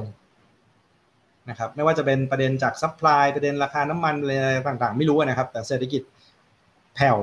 แต่แบงก์ชาติลดดอกเบี้ยตามลงมาไม่ได้นะครับผมว่านี่คือปัญหา 70 ปัญหา 80 เลยน่ากังวลมากกับวันที่2เนี่ยนะครับก็คือถ้าเศรษฐกิจชะลอตัวนะครับ แล้วนำไปทำให้แล้วก็อัตราดอกเบี้ยที่สูงขึ้นเนี่ยนะครับ ไปส่งผลทำให้มันมีอะไรแตกหักเสียหาย นะครับจริงๆ วันนี้ผมคิดว่าเราเริ่มเห็นสัญญาณของการแตกหักเสียหายหลายเรื่องแล้วนะครับพูดง่ายคือ ตอนนี้นะครับมันเหมือนกับเอาเข็มไปจิ้มฟองสบู่ให้มันแตกนะฮะแล้วเราก็จะเริ่มเห็นฟองสบู่หลายๆอันเริ่มแตกแล้วอย่างคริปโตอย่างอะไรอย่างต่างๆเนี่ยนะครับเริ่มแตกไปทีละอันผลกระทบมันก็จะเริ่มลาม วันนี้ตาดอกเบี้ยที่ขยับขึ้นเนี่ยนะครับก็ทำให้ต้นทุนในการซื้อบ้านเริ่มแพงนะครับซึ่งหลายๆคนบอกว่าตอนนี้ราคาบ้านในหลายประเทศเนี่ยก็เป็นฟองสบู่นะครับถ้าเกิดเราเห็นราคาบ้านเนี่ย ปรับลดลงหลาย ๆ ที่ทั่วโลกเนี่ยมันจะลามไปหาที่อื่นหรือไม่นะครับ หรือบางคนก็บอกว่าวันนี้นะครับอัตราดอกเบี้ยในการกู้ยืมเงินเพื่อที่จะแม้กระทั่งทำธุรกิจเองจริง ๆ นะครับ อย่าง high yield เนี่ยนะดอกเบี้ย high yield สำหรับคนที่มี credit rating เป็น junk เนี่ยนะครับใช่ไหมฮะเพิ่มขึ้นจากประมาณสักห้าหกเปอร์เซ็นต์ตอนนี้ขึ้นไปจะสิบเปอร์เซ็นต์แล้วนะซึ่งซึ่งก็ตั้งคำถามว่าเออบริษัทพวกนี้จะจะจ่ายดอกเบี้ยกันยังไงใช่ไหมฮะหรือว่าอย่างอย่างอย่างที่เราคุยกันประเทศอย่างเช่น emerging markets หรือประเทศอย่างเช่น ในยุโรปเนี่ยถ้าต้นทุนทางการเงินขยับขึ้นเนี่ยมันจะนำไปสู่อะไรที่มันรุนแรงกว่าหรือไม่ใช่ไหมฮะอันนี้ก็อันนี้ก็เป็นเหมือน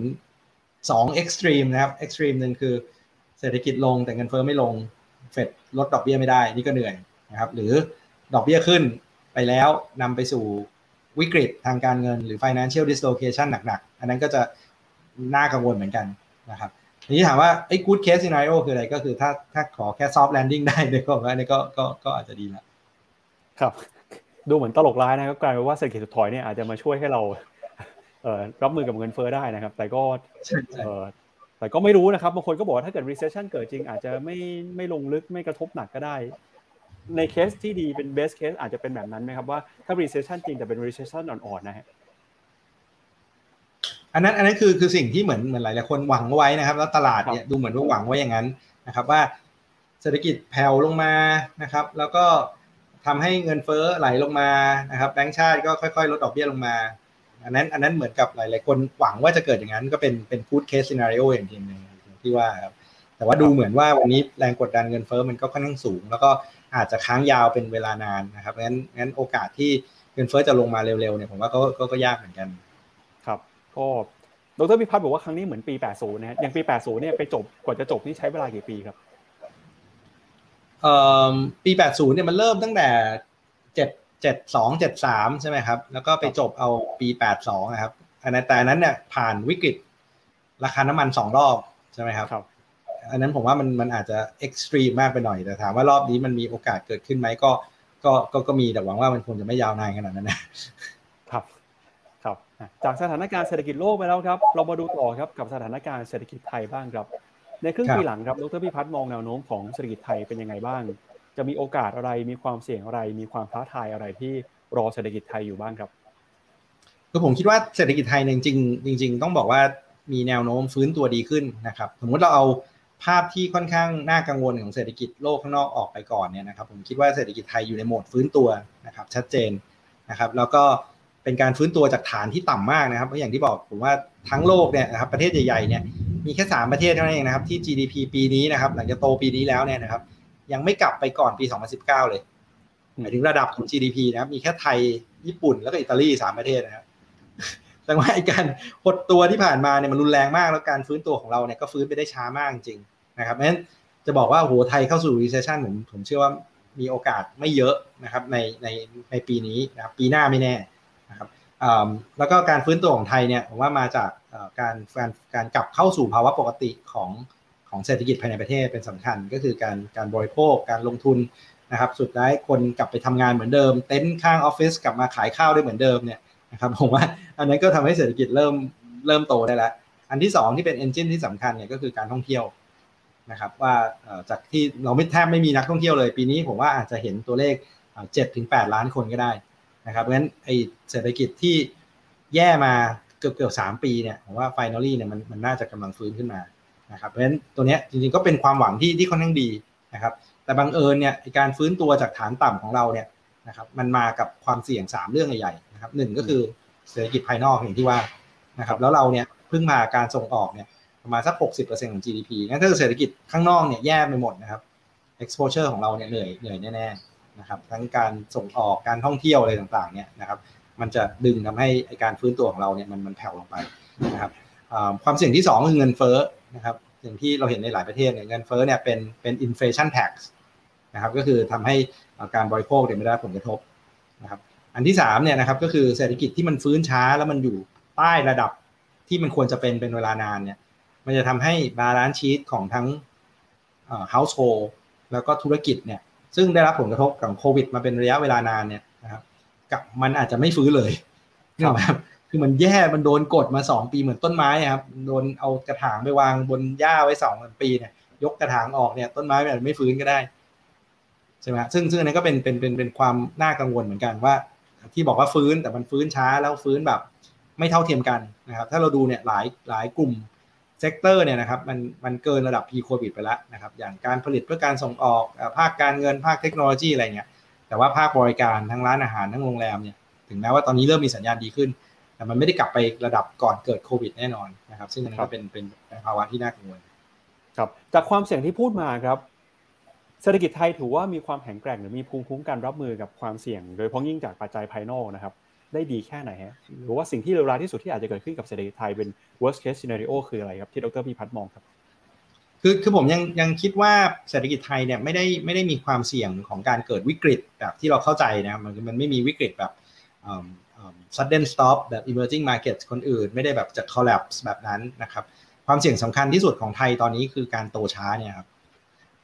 เพราะว่าถ้าเราถ้าเราดูนะเทรนด์ของการโตเนี่ยเราโตช้าลงมาเรื่อยๆ เราสูญเสียความสามารถในการแข่งขันไปเรื่อยๆนะครับเอาแล้วเวลาเศรษฐกิจโตช้าเนี่ยมันจะสร้างปัญหาค่อนข้างเยอะมากเลยนะครับเพราะว่าเราเนี่ยนะครับก็จะมีลองลองนึกภาพนะครับถึงเหมือนเหมือนพายครับสมัยก่อนถ้าพายมันโตชิ้นมันใหญ่ขึ้นเรื่อยๆเนี่ยเราจะแบ่งพายยังไงก็ไม่ก็ไม่เป็นไรเพราะทุกคนที่ที่ได้รับการแบ่งเนี่ยได้กินชิ้นใหญ่ขึ้นเรื่อยๆนะครับแต่เพราะเวลาพายไม่โตหรือพายเริ่มหดเนี่ยนะครับ การแบ่งแย่งแย่งชิงทรัพยากรต่างๆเนี่ยมันจะมีความสำคัญมากขึ้น และความเหลื่อมล้ำเนี่ยจะเป็นปัญหาที่ใหญ่ขึ้นเรื่อยๆนะครับแล้วเราก็จะไม่สามารถที่จะยกคนออกจาก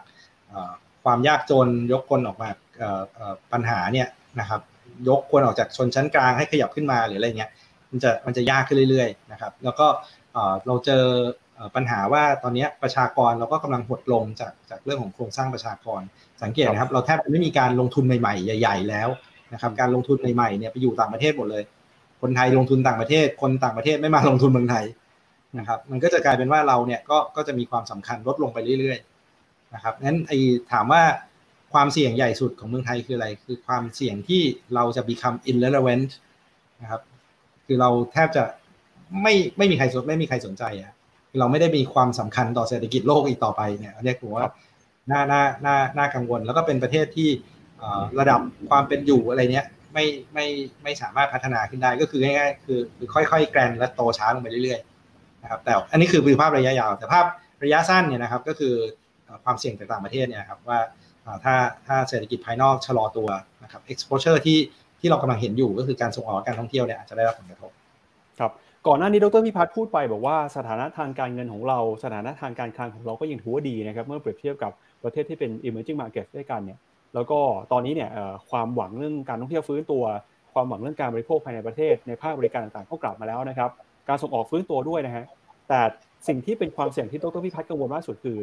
ประเทศไทยจะมีเศรษฐกิจที่โตช้าครับถ้าย้อนกลับไปดูที่ต้นทางนะอะไรคือสาเหตุครับ ที่จะทำให้ในระยะยาวเนี่ยเศรษฐกิจไทยถึงโตช้า แล้วเราจะไปแก้ไขปัญหาตรงนี้ได้ยังไงครับครับคือผมคิดว่ามันมีสองสองสาเรื่องอันที่หนึ่งมันเป็นมันเป็นเรื่องของโครงสร้างจริง ๆ ก็คือเรื่องของโครงสร้างประชากร นะครับปัจจุบันเนี่ยเราเข้าสู่ภาวะสังคมผู้สูงอายุหนักขึ้นเรื่อยๆใช่ไหมครับจากอัตราการเกิดของประชากรที่ที่ลดต่ำลงกว่าระดับที่เป็น replacement rate นะคือคือคนผู้หญิงหนึ่งคนเนี่ยเฉลี่ยควรจะมีลูกประมาณสักสองคนนิดๆใช่ไหมเพื่อที่จะทำให้ซัสเตนระดับของประชากรในระยะยาววันนี้ตาการเกิดไทยเหลือประมาณสักหนึ่งจุดสี่เปอร์เซ็นมาหลายปีแล้วนะครับซึ่งซึ่งก็ทำให้จำนวนประชากรเนี่ยลดลง และที่น่ากังวลเนี่ยก็คือ จำนวนประชากรวัยทำงานของไทยเนี่ยนะครับผ่านจุดพีคไปแล้วแล้วกำลังหดตัวลงจำนวนประชากรโดยรวมอาจจะยังเพิ่มขึ้นอยู่นิดหน่อยนะครับนั่นคือมิติที่หนึ่งมิติที่สองเนี่ยคือจำนวนคนสูงอายุเนี่ยก็จะสูงขึ้นงั้น dependency ratio หรือว่าจำนวนของเด็กและคนแก่หารด้วยจำนวนคนวัยทำงานเนี่ยก็จะเพิ่มขึ้นเรื่อยๆ คือเราผ่านจุดที่ดีสุดที่สุดของโครงสร้างประชากรไปแล้วนะครับซึ่งซึ่งมันมันทำให้เกิดปัญหาสองสาเรื่อง อันที่หนึ่งคือตลาดเล็กลงแน่นอนใช่ไหมเพราะเราจะทำของมาขายเนี่ยไม่ต้องขายของคนวัยทำงาน เพราะมีมีรายได้มีตังใช้นะครับแล้ววันนี้เราตลาดเราเนี่ยกำลังเล็กลงเพราะฉะนั้นวันนี้สังเกตนะครับคนไทยไปลงทุนต่างประเทศ เพราะลงทุนในประเทศไม่รู้จะลงทุนเพิ่มทำไมเพราะตลาดมันไม่โต คนข้างนอกก็ไม่อยากจะเข้ามา เพราะว่าตลาดเล็กลง แล้วเรามีแรงงานที่เซิร์ฟเขาเนี่ยน้อยลงอีกนะครับแล้วเราเจอปัญหาว่าคุณภาพของประชากรก็มีปัญหานะครับงั้นไม่ใช่ครับปริมาณลดลง แต่คุณภาพมีปัญหาเราแคชอัพกับเทรนด์ของเทคโนโลยีใหม่ๆ ไม่ทัน นะครับอันนี้ผมคิดว่ามันเป็นปัญหาใหญ่เลยคือเราไม่สามารถที่กระโดดข้ามเพิ่ม productivity ไปหาประเทศอื่นได้นะครับ เราก็เหมือนกับย่ำอยู่กับที่ย่ำผลิตสินค้าที่เราเคยทำได้อยู่นะครับอันนี้ก็เป็นความท้าทายที่ที่ที่หนักมากเลย เพราะว่าเราจะกระโดดข้ามไปปัญหาประเทศประเทศนี้ได้เนี่ยเราต้องเพิ่ม productivity ของของแรงงาน ซึ่งก็ทำได้ผ่านการเพิ่มคุณภาพของแรงงาน เพิ่ม productivity การใช้เทคโนโลยีต่างๆนะครับซึ่งซึ่งดูเหมือนว่าวันนี้เราเราติดกับดักรายได้ปานกลาง ติดค่อนข้างชะงักไปแล้วครับครับเออเราจะออกจากกับดักรายได้ปานกลางยังไง คือจริงๆเรื่องนี้เราก็พูดกันมาทุกปีนะครับ คือผมเจอดรพิพัฒน์หรือว่าสัมภาษณ์เรื่องเศรษฐกิจไรเราก็จะมาติดที่ปัญหานี่แหละ แล้วก็ผมก็จะถามทุกครั้งว่าเราจะออกจากกับดักรายได้ปานกลางยังไงนะครับ วันนี้เราเห็นทางออกที่ดีขึ้นจากก่อนหน้านี้ที่เราเคยเจอกันไหมครับ โอ้โห ผมว่าเราเราเราน่าจะติดไปสักพักหนึ่งเลยเพราะว่าดูเหมือนว่ามันไม่ได้มันยังไม่ได้มีแนวทางที่ที่มันจะขยับไปไปทางนั้นนะครับ เพราะว่า อย่างที่อย่างที่ว่าว่า solution ทุกคนเห็นหมดแล้วครับแต่ว่ามันอาจจะไม่รู้ว่าทำไมมันอาจจะยังไม่เกิด เพราะว่ามันอาจจะเป็นประเด็นระยะยาวที่ที่ที่ต้องคุยกันเยอะๆนะครับ solution สุดท้ายก็คือเพิ่มความสามารถในการแข่งขันนะใช่ไหมซึ่งซึ่งจะไปถึงจุดนั้นได้ต้องทำอะไรทุกคนรู้หมดนะครับ การศึกษาเพิ่ม skill ของแรงงานใช่ไหมฮะเพิ่มกระจายอำนาจ เปิดเสรีภาคบริการ เปิดเสรีแรงงาน พัฒนาคุณภาพของภาครัฐ ลดคอร์รัปชันอะไรเงี้ยทุกคนท่องได้รู้หมดเลย นะครับแต่ว่า political will หรือว่าไปจะไปอย่างนั้นจริงๆเนี่ยผมคิดว่าเราเรายังวนอะไรกันอยู่แปลกๆครับปัญหาการเมืองก็ยังเป็นปัญหาเดิมๆนะครับ แล้วก็ดูเหมือนว่าก็ก็ก็มีปัญหาจริงๆที่เราดูเหมือนว่าออกจากวังวนนี้ค่อนข้างยากเหมือนกัน ครับพากลับเข้ามาที่ความเสี่ยงในระยะสั้นกันต่อครับ ตอนนี้เนี่ยแน่นอนนะว่าสถานการณ์เศรษฐกิจโลกเรื่องของเงินเฟ้อทั่วโลกก็สร้างแรงกดดันต่อเงินเฟ้อในบ้านเราด้วยนะครับ บางคนเรียกว่ายุคนี้เป็นยุคข้าวยากหมากแพงครับ คนไทยเนี่ยที่อย่างเราๆท่านๆที่อยู่กันในตอนนี้นะครับ มีความพร้อมแค่ไหนครับกับการใช้ชีวิตในยุคข้าวยากหมากแพงนะครับ เงินเฟ้อของไทยเนี่ยทำจุดสูงสุดนะครับ ก็ในรอบเป็น 10 ปีเหมือนกันนะครับ จะเพิ่มขึ้นไปอีกหรือเปล่า แรงกดดันทางเศรษฐกิจที่ประเทศไทยที่คนไทยต้องเผชิญในยุคข้าวยากหมากแพงคืออะไรครับ คือปัญหาใหญ่เลยข้าวยากหมากแพงคือรายได้โตช้ากว่าค่าใช้จ่ายเนี่ย ใช่ไหมอันนี้อันนี้ชัดเจนมากยุคข้าวยากหมากแพงก็จะเป็นอย่างนั้นใช่ไหมงั้นแล้วก็ถ้าเราดูถามว่าเงินเฟ้อพีคหรือยังผมเชื่อว่ายังไม่พีคนะครับ แล้วก็จะยังคงเพิ่มขึ้นอยู่นะครับ ล่าสุดตัวเลขสุดท้ายคือ 7.7 ผมคิดว่าอาจจะพีคสักประมาณ 8-9%นะอาจจะช่วงไตรมาสสามแล้วก็อาจจะเริ่มทยอยลดลงมานะครับ จากจากเรื่องของฐาน แต่ในขณะเดียวกันเนี่ยมันมีเงินเฟ้อที่เห็นเนี่ยมันยังไม่หมดนะครับ มันมีหลายคนที่ที่อมเอาไว้เต็มเลย อย่างอย่างรัฐที่ยังอุดหนุนราคาน้ำมันดีเซลใช่ไหมครับอย่างที่เราเห็นเนี่ยนะลิตรหนึ่งสามสิบห้าบาทเนี่ยนะครับช่วงก่อนหน้านี้มันควรจะไปลิตรละสี่สิบเจ็ดสี่สิบแปดบาทเนี่ยแต่เราก็กักเอาไว้ตรงนี้ แล้วก็ลดภาษีสับสามิตอีกนะครับงั้นต้นทุนในการซับซิดีเนี่ยเดือนหนึ่งประมาณสักสองสองหมื่นสามหมื่นล้านนะปีหนึ่งก็เป็นสามแสนล้านนะครับสามแสนล้านนี่สองเปอร์เซ็นของ GDP นะเป็นสิบเปอร์เซ็นของงบประมาณรายจ่ายนะครับ ถ้าเกิดอุดหนุนอย่างนี้ทั้งปีนะครับงั้นไอเนี้ยก็เป็นตัวหนึ่งที่เป็นระเบิดเวลาที่สำคัญ หรือก๊าซ LPG นะที่ทยอยขยับขึ้น ค่าไฟนะครับกฟผก็บอกแล้วตอนนี้อมไม่ไหวแล้วนะครับ ต้องเริ่มขยับแล้วนะครับเพราะต้นทุนพลังงานเนี่ยมันแพงเหลือเกิน อะไรเงี้ยเพราะฉะนั้นพวกนี้มันก็จะแอดออนอินฟลชันไปเรื่อยๆแล้วตัวใหญ่ที่สำคัญก็คือก็คือค่าจ้างแรงงานนะถ้ามีการปรับมินิมัมเวจเนี่ยเงินเฟ้อก็จะขยับสูงขึ้นอีกนะครับนั้นอันนั้นอาจจะช่วย ลดปัญหาข้าวยากหมากแพงนิดนึงนะครับเพราะว่าเพราะรายได้อาจจะขยับตามขึ้นไป แต่ว่าพอขยับรายได้ขยับตามขึ้นไปรับรองเดี๋ยวของก็ขยับขึ้นไปลอยอีกงั้นวันนี้ผมว่ามันมันมันกลายเป็นกลายเป็นวนเวียนไปแล้วนะครับเพราะฉะนั้นถ้าเราไม่สามารถแก้ที่ที่ต้นเหตุของปัญหาในปัจจุบัน และไม่สามารถป้องกันปัญหาเงินเฟ้อที่จะตามมาในอนาคตได้เนี่ยนะครับอาจจะกลายเป็นปัญหาที่ที่ที่อาจจะวงเวียนกับเราไปไปสักระยะหนึ่งนั่นคือสาเหตุว่าทำไมแบงก์ชาติต้องพูดถึงการขึ้นขึ้นอัตราดอกเบี้ยในปัจจุบัน ครับก่อนที่ไปดูเรื่องของเครื่องไม้เครื่องมือทางเศรษฐกิจนะครับทั้งนโยบายการเงินนโยบายการคลังเนี่ยผมเห็นว่าช่วงหลังๆเดือนที่ผ่านมาเนี่ยก็เริ่มมีธนาคารหรือว่าสำนักวิจัยทางเศรษฐกิจออกมาปรับเพิ่มตัวเลข GDP ของไทยในช่วงสิ้นปีนี้นะครับแปลว่าอะไรครับแปลว่าเรากลับมามีความหวังอีกครั้งหนึ่งหรือเปล่าหรือว่าในรอบแรกที่เขาประเมินกันเนี่ยเขาประเมินต่ำไปพอมารอบนี้เนี่ยช่วงกลางปีก็เลยค่อยๆมีการปรับขึ้นมาครับ คือคือผมว่าตัวเลขที่ที่ดีชัดเจนนะครับ ก็คือจำนวนนักท่องเที่ยว นะครับอย่างที่เราเห็นวันนี้มาเดินทางเข้ามาเนี่ยประมาณวันละประมาณสักสามหมื่นนะครับวันละสามหมื่นเดือนหนึ่งนี่เกือบเกือบเกือบล้านใช่ไหมงั้นคนส่วนใหญ่เมื่อก่อนเนี่ยจะมองว่าห้าหกล้านคนต่อกลับมาปีนี้วันนี้อาจจะต้องปรับเป้าไปสักแปดล้านนะครับ ซึ่งทุกๆล้านคนเนี่ยผมว่าก็ก็ก็จะมีผลกระทบต่อตัวเลข GDP ได้ได้ในระดับหนึ่งนะครับแต่ว่ามันก็จะเจอเฮดวินจากจากจากปัจจัยภายนอกเนี่ยครับนั้นแต่ว่านักนักท่องเที่ยวเนี่ยเป็นเป็นความหวังที่สำคัญของของตัวเลขเศรษฐกิจไทยครับครับ ทีนี้มาดูเรื่องของนโยบายการเงินกันบ้างครับ ตอนนี้เนี่ยธนาคารแห่งประเทศไทยกำลังอยู่ในจุดที่มีความท้าทาย มีแรงกดดันนะครับ ทั้งจากนโยบายการเงินของต่างประเทศที่ตอนนี้ประเทศเศรษฐกิจขนาดใหญ่ทยอยเดินหน้าขึ้นดอกเบี้ยไปแล้วนะครับ แต่เรายังคงยืนยันนะครับที่จะใช้อัตราดอกเบี้ยในระดับต่ำก็คือประมาณสัก 0.5%ต่อไปเนี่ยนะครับ แนวโน้มเงินเฟ้อของเรายังคงปรับตัวเพิ่มสูงขึ้นมา สิ่งที่สะท้อนให้เห็นตอนนี้คือค่าเงินบาทก็อ่อนค่าไปแล้วนะครับ ดรพิพาคิดว่าในช่วงปีหลังเนี่ยความท้าทายเรื่องของนโยบายการเงินสำหรับประเทศไทยคืออะไรครับ อันนี้เลยครับ ความขัดแย้งหรือว่าความไดเลม่าของตัวนโยบายการเงิน เพราะฝั่งหนึ่งเนี่ยเราก็จะบอกว่าเฮ้ยเราต้องสนับสนุนการฟื้นตัวเศรษฐกิจงั้นเราจะค่อยๆขึ้นอัตราดอกเบี้ยอย่างค่อยเป็นค่อยไป คือพูดง่ายคือถอนเท้าจากคันเร่งอย่างอย่างช้าๆนะครับแบงค์ชาติบอกว่านี่ไม่ใช่การเหยียบเบรกนะครับ ถึงแม้ว่าจะมีการขึ้นอัตราดอกเบี้ยนี่คือการถอนเท้าจากคันเร่งอย่างช้าๆซึ่งถ้าเป็นเป็นภาวะปกติเนี่ยผมคิดว่าเราก็คงทำอย่างนั้นได้ แต่วันนี้ผมว่ามันมีมันมีข้อจำกัดอยู่ 3 เรื่องใหญ่ ๆ ที่ที่ทำให้ การวางแผนแบบค่อยๆ ถอนเท้าจากคันเร่งอย่างช้าๆเนี่ยอาจจะทำไม่ได้อย่างที่ต้องการนะครับข้อจำกัดแรกคือเงินเฟอ้อมันขึ้นเร็วใช่ไหมฮะถึงแม้ว่าจะบอกว่ามันมาจากฝั่งต้นทุนซะเยอะเนี่ยนะครับ แต่ว่าไอ้แฟกต์ว่ามันขึ้นสูงแล้วมันค้างสูงเป็นเวลานานเนี่ยทำให้แบงก์ชาติเนี่ยอาจจะต้องเร่งเข้ามาจัดการเรื่องของ inflation expectation ใช่ไหมฮะแล้วก็อันที่สองเนี่ยนะครับ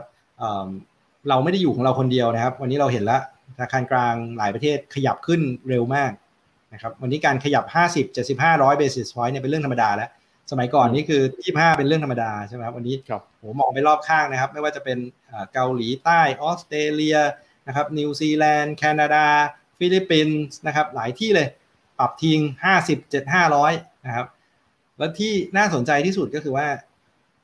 จากการประชุมกรงงเมื่อครั้งที่แล้วเนี่ยเดือนมิถุนายนนะครับ จนกระทั่งถึงการประชุมครั้งต่อไปในเดือนสิงหาเนี่ยนะครับ ระหว่างที่เราประชุมแค่หนึ่งครั้งเนี่ยนะครับ จากมิถุนามาสิงหาเนี่ย FOMC หรือธนาคารกลางสหรัฐเนี่ยประชุมสองครั้งนะครับ รอบที่แล้วเนี่ยขึ้นไปแล้ว 75 basis point รอบนี้น่าจะขึ้นอีก 75 หรือ 100 basis point แปลว่าระหว่างที่เรายังไม่ได้ทำอะไรเลยนะอยู่ 0.5 ไว้เนี่ยรอกำลังจะไปขึ้นรอบหน้าเนี่ยนะครับธนาคารกลางสหรัฐขึ้นไปแล้ว 150 basis point หรืออาจจะ 175 basis point ในขณะที่เราอยู่เฉยๆนะครับ งั้นก็มันก็เลยกลายเป็นตั้งคำถามว่าเอ๊ะเรื่องนี้เราจะขึ้นที25ได้เหรอคนอื่นเขาขึ้นที50 75 100 150นะครับงั้นก็เป็นแรงกดดันอีกเพราะถ้าเราไม่ทำก็จะมาถึงข้อจำกัดข้อที่3ก็คือค่าเงินใช่ไหมครับวันนี้เราก็เริ่มเห็นแล้วว่าค่าเงินบาทเนี่ยก็ก็อ่อนค่าลงเร็วขึ้นนะครับ ก่อนหน้านี้เราบอกว่าเฮ้ยเราอินไลน์กับต่างประเทศเราไม่ต้องทำอะไรก็ได้ แต่ตอนนี้เราเริ่มเห็นสัญญาณแล้วว่ามันก็มีสัญญาณว่าเราเราอ่อนค่าเร็วขึ้นนะครับ ครับ จากสถานการณ์ที่กดดันแบงค์ชาตินะครับ ตอนนี้แบงค์ชาติของเราเนี่ยถือว่ามีเครื่องไม้เครื่องมือเพียงพอหรือเปล่าครับในการรับมือกับความเสี่ยงรอบนี้ หรือว่ามีสถานะทางการเงินที่แข็งแกร่งที่พอจะไว้วางใจได้ไหมครับจริงๆผมว่าแบงค์ชาติเนี่ยเครื่องไม้เครื่องมือมีมีเหมือนธนาคารกลางอื่น ๆอยู่แล้วนะครับโดยเฉพาะยิ่งในการ tighten ตัวนโยบายการเงิน reserve แล้วก็มีเพียงพอแล้วก็รองรับ ช็อคจากต่างประเทศได้ในระดับหนึ่งนะครับ แต่ reserve มีเยอะขนาดไหนก็ไม่สามารถไปกันได้นะครับ เพราะว่าเราไม่อยากจะกลับไปเจอสถานการณ์ก่อนหน้านี้ที่เราพยายามที่จะ peg ค่าเงินแล้วสุดท้ายมันเอาไม่อยู่นะครับผมว่าปัญหามันคือว่าแบงก์ชาติต้องประเมินนะครับว่าการทำอะไรก็แล้วแต่เนี่ยมันมีต้นทุนเสมอใช่ไหมครับการขึ้นดอกเบี้ยในปัจจุบันก็มีต้นทุนต่อครัวเรือนต้นทุนต่อธุรกิจ ต้นทุนต่อเศรษฐกิจนะครับ การไม่ขึ้นหรือขึ้นช้าเนี่ยนะครับก็จะมีผลต่อค่าเงิน ซึ่งจะมีผลต่อตางเงินเฟ้ออยู่ดีนะครับหรือไปทำให้เงินเฟ้อเนี่ยค้างสูงต่อไปเป็นเวลานานขึ้นทำให้ inflation expectation เนี่ยค้างสูงเป็นเวลานาน คือเราจะทำช้าเกินไปหรือเปล่าแล้วความเสี่ยงสำคัญก็คือการที่ทำช้าเกินไปเนี่ยสุดท้ายเนี่ยเราอาจจะไปถูก corner นะครับในภาวะที่เราต้องถูกบีบให้ต้องทำและทำเยอะกว่าที่ควรจะเป็นไหมใช่ไหมเช่น ยกตัวอย่าง ถ้าเงินเฟ้อมันเร่งตัวขึ้นเร็ว นะครับแล้วสุดท้ายแบงค์ชาติต้องไปเบรกให้หนักขึ้นไหมหรือบาทเนี่ยจะไปอ่อนแล้วอ่อนหนักขึ้น จนเราคุมไม่อยู่หรือเปล่า แล้วสุดท้ายเราต้องไปขึ้นในอัตราที่สูงสูงมากกว่าเดิมหรือเปล่า อันนี้ผมว่ามันเป็นสิ่งที่แบงค์ชาติกำลังชั่งน้ำหนักอยู่ครับว่าถ้าทำเร็วก็มีต้นทุนทำช้าก็มีต้นทุนนะครับงั้นเราขยับไปทางไหนที่จะเหมาะสมกับภาวะเศรษฐกิจของเรามากที่สุดนะครับครับฟังแบบนี้เหมือนตัวพี่พัฒจะอยู่ในฝั่งที่สนับสนุนที่มีการขึ้นอัตราดอกเบี้ยนโยบายหรือเปล่าครับ คือคือผมคิดว่าในภาวะปัจจุบันเนี่ยข้อจำกัดมันเยอะนะครับ แล้วก็การขึ้นช้าเนี่ยมันมีมันมีปัญหาจริง ถามว่าวันนี้สถานการณ์เศรษฐกิจเราเนี่ยพอที่จะขึ้นดอกเบี้ยได้ไหมผมคิดว่ามันเริ่มจะพอแล้วเพราะว่าอย่างที่ว่าคือการฟื้นตัวมันเห็นชัดขึ้นเรื่อยๆนะครับแต่ว่าถึงแม้ว่าจะมีความเสี่ยงข้างนอกอะไรต่างๆนะแล้วแต่เนี่ยนะครับ แต่ว่าในการขึ้นเนี่ยมันก็จะไปช่วยปรามเรื่องของเงินเฟ้อแล้วต้นทุนของเงินเฟ้อเนี่ยอาจจะสูงกว่าต้นทุนของการขึ้นดอกเบี้ยก็ได้ใช่ไหมครับแล้วก็ประเด็นที่สำคัญคือ ที่แบงค์ชาติผมว่าตอนนี้ก็คงคิดหนักอยู่ครับว่า แล้วขึ้นดอกเบี้ยไปแล้วเนี่ยจะไปลดผลกระทบกับกลุ่มเปราะบางยังไงครับใช่ไหมเพราะเศรษฐกิจโดยรวมเนี่ยผมเชื่อว่าทนการขึ้นอัตราดอกเบี้ยได้ แต่มีคนกลุ่มหนึ่งที่อาจจะทนไม่ไหวใช่ไหมครับงั้นเราก็อาจจะต้องขึ้นดอกเบี้ย แล้วก็ไปหามาตรการเพื่อที่จะมาดูแลกลุ่มเปราะบาง ว่าเขาจะได้รับมาตรการอะไรในการลดผลกระทบจากการขึ้นอัตราดอกเบี้ยในรอบนี้ครับครับเอ่อฟังดูเนี่ยเหมือนกับว่า ของเรายังคงตามหลังนะครับ ธนาคารกลางใหญ่ๆ ธนาคารกลางสหรัฐเนี่ย ช่วงต้นปีอัตราดอกเบี้ยอยู่ที่ประมาณใกล้เคียงแค่ศูนย์เปอร์เซ็นต์นะ สิ้นปีนี้เขามีเป้าหมายจะอยู่ที่ประมาณทั้งสามจุดสี่สามจุดห้าแปลว่าในหนึ่งปีเนี่ยจะมีการขึ้นอัตราดอกเบี้ยประมาณสามร้อยถึงสามร้อยห้าสิบเบสิสพอยต์นะครับ ดรพิพัฒน์คิดว่าทางธนาคารแห่งประเทศไทยครับจะต้องขึ้นดอกเบี้ยอีกเยอะแค่ไหนครับ เพื่อที่จะรับมือกับสถานการณ์ที่เป็นอยู่ในตอนนี้ให้ได้ครับ คือคือผมคือผมมีรูออฟตัมง่าย ๆนะครับ ว่าอย่างน้อยเนี่ยนะครับ วันนี้สถานการณ์เนี่ยเปรียบเปรียบเทียบนะครับ เหมือนกับเราเนี่ยคาเท้าไว้ที่คันเร่งอยู่นะครับ วันนี้ดอกเบี้ยที่ 0.5 เนี่ย วันนี้ถ้าเราดูเงินเฟ้อเงินเฟ้อคือ 7%กว่านะครับถ้าเกิดคิดดอกเบี้ยที่แท้จริงเนี่ยติดลบมหาศาลเลย สมมติไม่เอาไม่เอาตัวเลขนั้นสมมติบอกตัวเลขนั้นเป็นตัวเลขชั่วคราวเดี๋ยวมันก็ลดลงมาเนี่ยนะครับ ถึงเอาตัวเลข target แบงค์ชาติก็ได้คืออยู่ที่2%เนี่ยนะครับ วันนี้ดอกเบี้ยก็ติดลบมหาศาลดอกเบี้ยที่แท้จริงนะครับงั้นที่จุด5เนี่ยเป็นเท้าอยู่บนคันเร่งแน่นอน งั้นวันนี้อย่างที่บอกนะครับว่าการขึ้นดอกเบี้ยเนี่ยไม่ได้เป็นการเหยียบเบรกนะครับ แต่เป็นลดไอการอัดฉีดที่ไม่จำเป็นออกจากเศรษฐกิจในภาวะที่มีความจำเป็นน้อยลง และมีต้นทุนสูงขึ้นนะครับ เพราะฉะนั้นผมคิดว่าอย่างน้อยเนี่ยแบงก์ชาติเนี่ยต้องพาอัตราดอกเบี้ยเนี่ยให้ไปอยู่ที่สองเปอร์เซ็นหรือสูงกว่าสองเปอร์เซ็นนิดหน่อยเนี่ยให้ได้เร็วที่สุดนะครับ ซึ่งผมเชื่อว่าแบงก์ชาติไม่มีทางที่จะโหขึ้นที่ห้าสิบห้าสิบห้าสิบไปเรื่อย นะครับผมว่าแบงก์ชาติอยากจะทำเนี่ยก็อาจจะขึ้นทียี่ห้ายี่ห้ายี่ห้าไปเรื่อยๆก่อนนะครับแล้วก็จนไปถึงสองแถวๆประมาณสักสองเปอร์เซ็นแล้วเดี๋ยวค่อยว่ากันนะครับแต่ผมคิดว่าการประชุมครั้งต่อไปเนี่ยก็มีความเป็นไปได้ที่จะขึ้นทีห้าสิบเลยเพราะว่ามันต้องแคชอัพกับคนอื่นในภาวะที่คนอื่นเขาขึ้นมาหมดแล้วอะเราเรายังไม่ได้ขึ้นเลยนะครับแต่สุดท้ายเนี่ยผมเชื่อว่าพอขึ้นไปในเพสแบบที่ว่านะครับคือคืออาจจะห้าสิบรอบหนึ่งยี่ห้ายี่ห้ายี่ห้าสักพักหนึ่งเนี่ยนะครับเดี๋ยวไอ้ภาวะเศรษฐกิจชะลอตัวที่เมื่อกี้เราคุยกันตอนครึ่งแรกเนี่ยนะครับ มันจะเริ่มดังขึ้นเรื่อยๆ ในช่วงต้นปีหน้านะครับเพราะฉะนั้นผมคิดว่าเราพาดอกเบี้ยขึ้นไปเนี่ย สุดท้ายนะ อาจจะไปหยุดแถวๆสองเปอร์เซ็นหรือไม่เกินสองเปอร์เซ็นมากนักนะครับ ถึงแม้ว่าถ้าถามว่าในสถานการณ์ปัจจุบันเนี่ยดอกเบี้ยต้องขึ้นไปเท่าไหร่หรือแตะเบรกเงินเฟ้อได้เนี่ยผมคิดว่าต้องขึ้นไปสักใกล้ๆสามเปอร์เซ็นเลย ในภาวะที่เงินเฟ้อมันรันอยู่สูงขนาดนี้นะครับครับแต่แต่ด้วยแต่ด้วยสถานการณ์ในประเทศ ซึ่งการฟื้นตัวไม่ได้แรงมากนัก เศรษฐกิจภายนอกก็มี ความเสี่ยงสูงขึ้นเรื่อยๆนะครับเหมือนว่าสุดท้ายขึ้นไปอาจจะแตะแถวๆสองเปอร์เซ็นสองเปอร์เซ็นนิดหน่อยแล้วก็อาจจะไม่ต้องขึ้นแล้วเพราะเศรษฐกิจโลกอาจจะชะลอตัวแทน ครับก็คือถึงขนาดว่าถ้าจะขึ้นจริงๆเนี่ยก็ไม่น่าจะเกิน 50 basis point นะครับอาจจะไม่ถึงขนาดว่า 75 หรือ 100 basis point เหมือนเหมือนที่ประเทศอื่นเขาทำกันนะครับ ยากมากครับ เพราะว่าถ้าเราฟังแบงค์ชาติพูดเนี่ยแบงค์ชาติอยากจะขึ้นให้เป็นค่อยเป็นค่อยไปมากที่สุด แต่ส่งสัญญาณว่าขึ้นชัวร์แต่ไม่รู้ว่าขึ้นเท่าไหร่ แต่ผมคิดว่า ห้าสิบนี้ก็โอ้โหสุดๆแล้วครับ อยากจะขึ้นยี่ห้าด้วยซ้ำครับ คือจริงๆ เราต้องบอกว่าเราเนี่ยเคยชินหรือว่าอยู่ในยุคภาวะดอกเบี้ยต่ำมานานนะครับ หรือว่าถ้าจะมีการขึ้นดอกเบี้ยเนี่ยก็น้อยมากนะครับ อย่างที่ดรพิพัฒน์บอกคือขึ้นทีละ 25 basis point ขึ้นทีละ 50 basis point นะฮะ แต่มารอบนี้เนี่ยอาจจะเป็นปีหรือว่าเป็นยุคของการอยู่ในภาวะดอกเบี้ยขาขึ้นจริงๆนะครับ หลายคนจำไม่ได้แล้วว่ายุคภาวะดอกเบี้ยขาขึ้นเนี่ยชีวิตความเป็นอยู่ของผู้คนประชาชนจะเป็นยังไงกับภาวะดอกเบี้ยขาขึ้นครับ นี่ครับคือคือเวลาดอกเบี้ยขึ้นเนี่ยผมคิดว่ามันก็จะก็จะกระทบหลายหลายด้านนะครับถ้าโดนตรงๆเนี่ยก็คือต้นทุนทางการเงินเนี่ยสูงขึ้นใช่ไหมครับแล้วภาวะปัจจุบันที่น่าเป็นห่วงที่สุดก็คือหนี้ครัวเรือนที่เดี๋ยวที่ค่อนข้างสูงนะครับแต่แต่อาจจะโชคดีนิดนึงก็คือว่าหนี้ครัวเรือนของเราเนี่ยประมาณสักสองในสามเนี่ยเป็นหนี้แบบคงที่นะเช่นหนี้บ้านนะครับว่าเราเราผ่อนต่อเดือนเนี่ยคงที่ถึงดอกเบี้ยขึ้นเนี่ยนะครับดอกเบี้ยที่เราจ่ายขึ้นก็ตาม แต่ว่า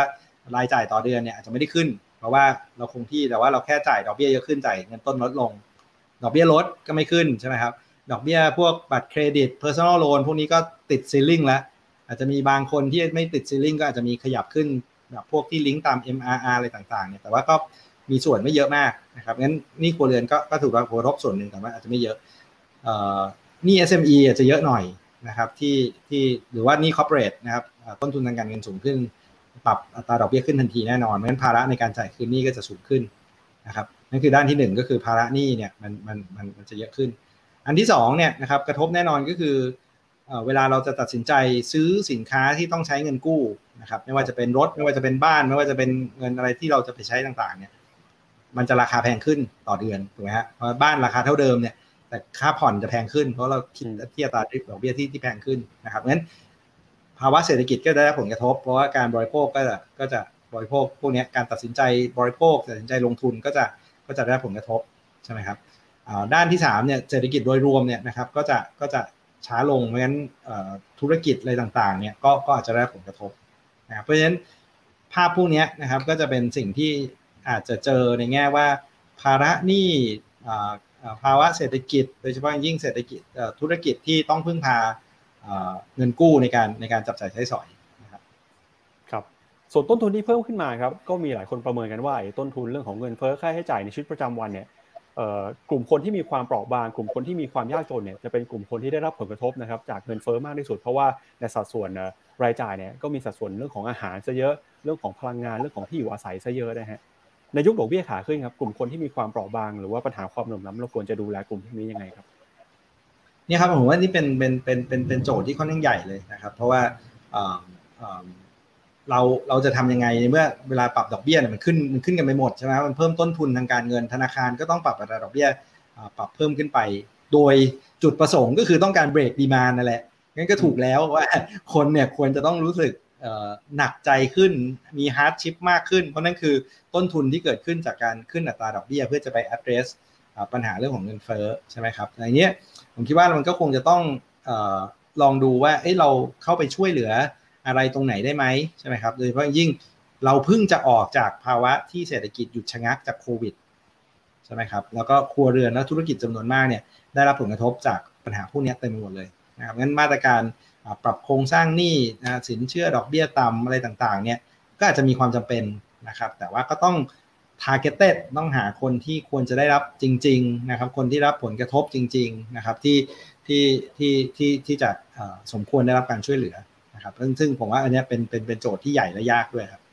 ครับก็หลายคนก็ไปคาดหวังว่าเรื่องของการช่วยเหลือกลุ่มคนที่มีความเปราะบางเนี่ยก็ไปคาดหวังว่ารัฐบาล หรือว่าในฝั่งของนโยบายการคลังนะครับจะเข้ามาช่วยดูแลในเรื่องนี้ได้ในช่วงยุคโควิดที่ผ่านมาเราเห็นการใช้นโยบายการคลังขนาดใหญ่เลยนะครับมีการ กระตุ้นเศรษฐกิจมีการลงทุนจำนวนมหาศาลครับ แต่ปรากฏว่าผ่านมา 3 ปีแล้วเนี่ยก็กระสุนนะครับอาจจะล่อยหลอลงไป เรามีหนี้สาธารณะสัดส่วนเพิ่มสูงขึ้นมา ความท้าทายทางการคลังครับที่รออยู่ทั้งจากสถานะทางนโยบายทางการคลัง แล้วก็ความท้าทายของรัฐบาลในช่วงครึ่งปีหลังดรพิพัฒน์คิดว่ามีอะไรที่รออยู่บ้างครับโอ้จริง ๆ ผมว่าเยอะเลยนะครับ แล้วก็อันนี้หนึ่งก็คือ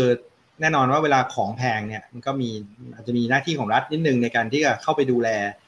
คนคนกลุ่มเปราะบางเหมือนกันผมว่าอิชูเดียวกันนะครับ ว่าเราจะเข้าไปดูแลเขายัางไงในการอุดหนุนบางอย่าง เช่นอุดหนุนดีเซลเนี่ยซึ่งต้นทุนแพงมหาศาลเลยผมว่าอันนี้ต้องโจทย์ใหญ่มากเลยทำยังไงให้ลดต้นทุนในการอุดหนุนลงให้ได้ โดยที่เราอาจจะต้องเปลี่ยนรูปแบบของการอุดหนุนให้มันตรงกลุ่มมากขึ้นใช่ไหมครับ แทนที่จะศาสตร์เข้าไป เพราะเวลาศาสตร์เข้าไปเนี่ย คนที่ได้รับเนี่ยอาจจะไม่ตรงจุด อาจจะอาจจะไม่ควรได้รับการช่วยเหลืออะไรพวกนี้นะครับก็จะมีปัญหา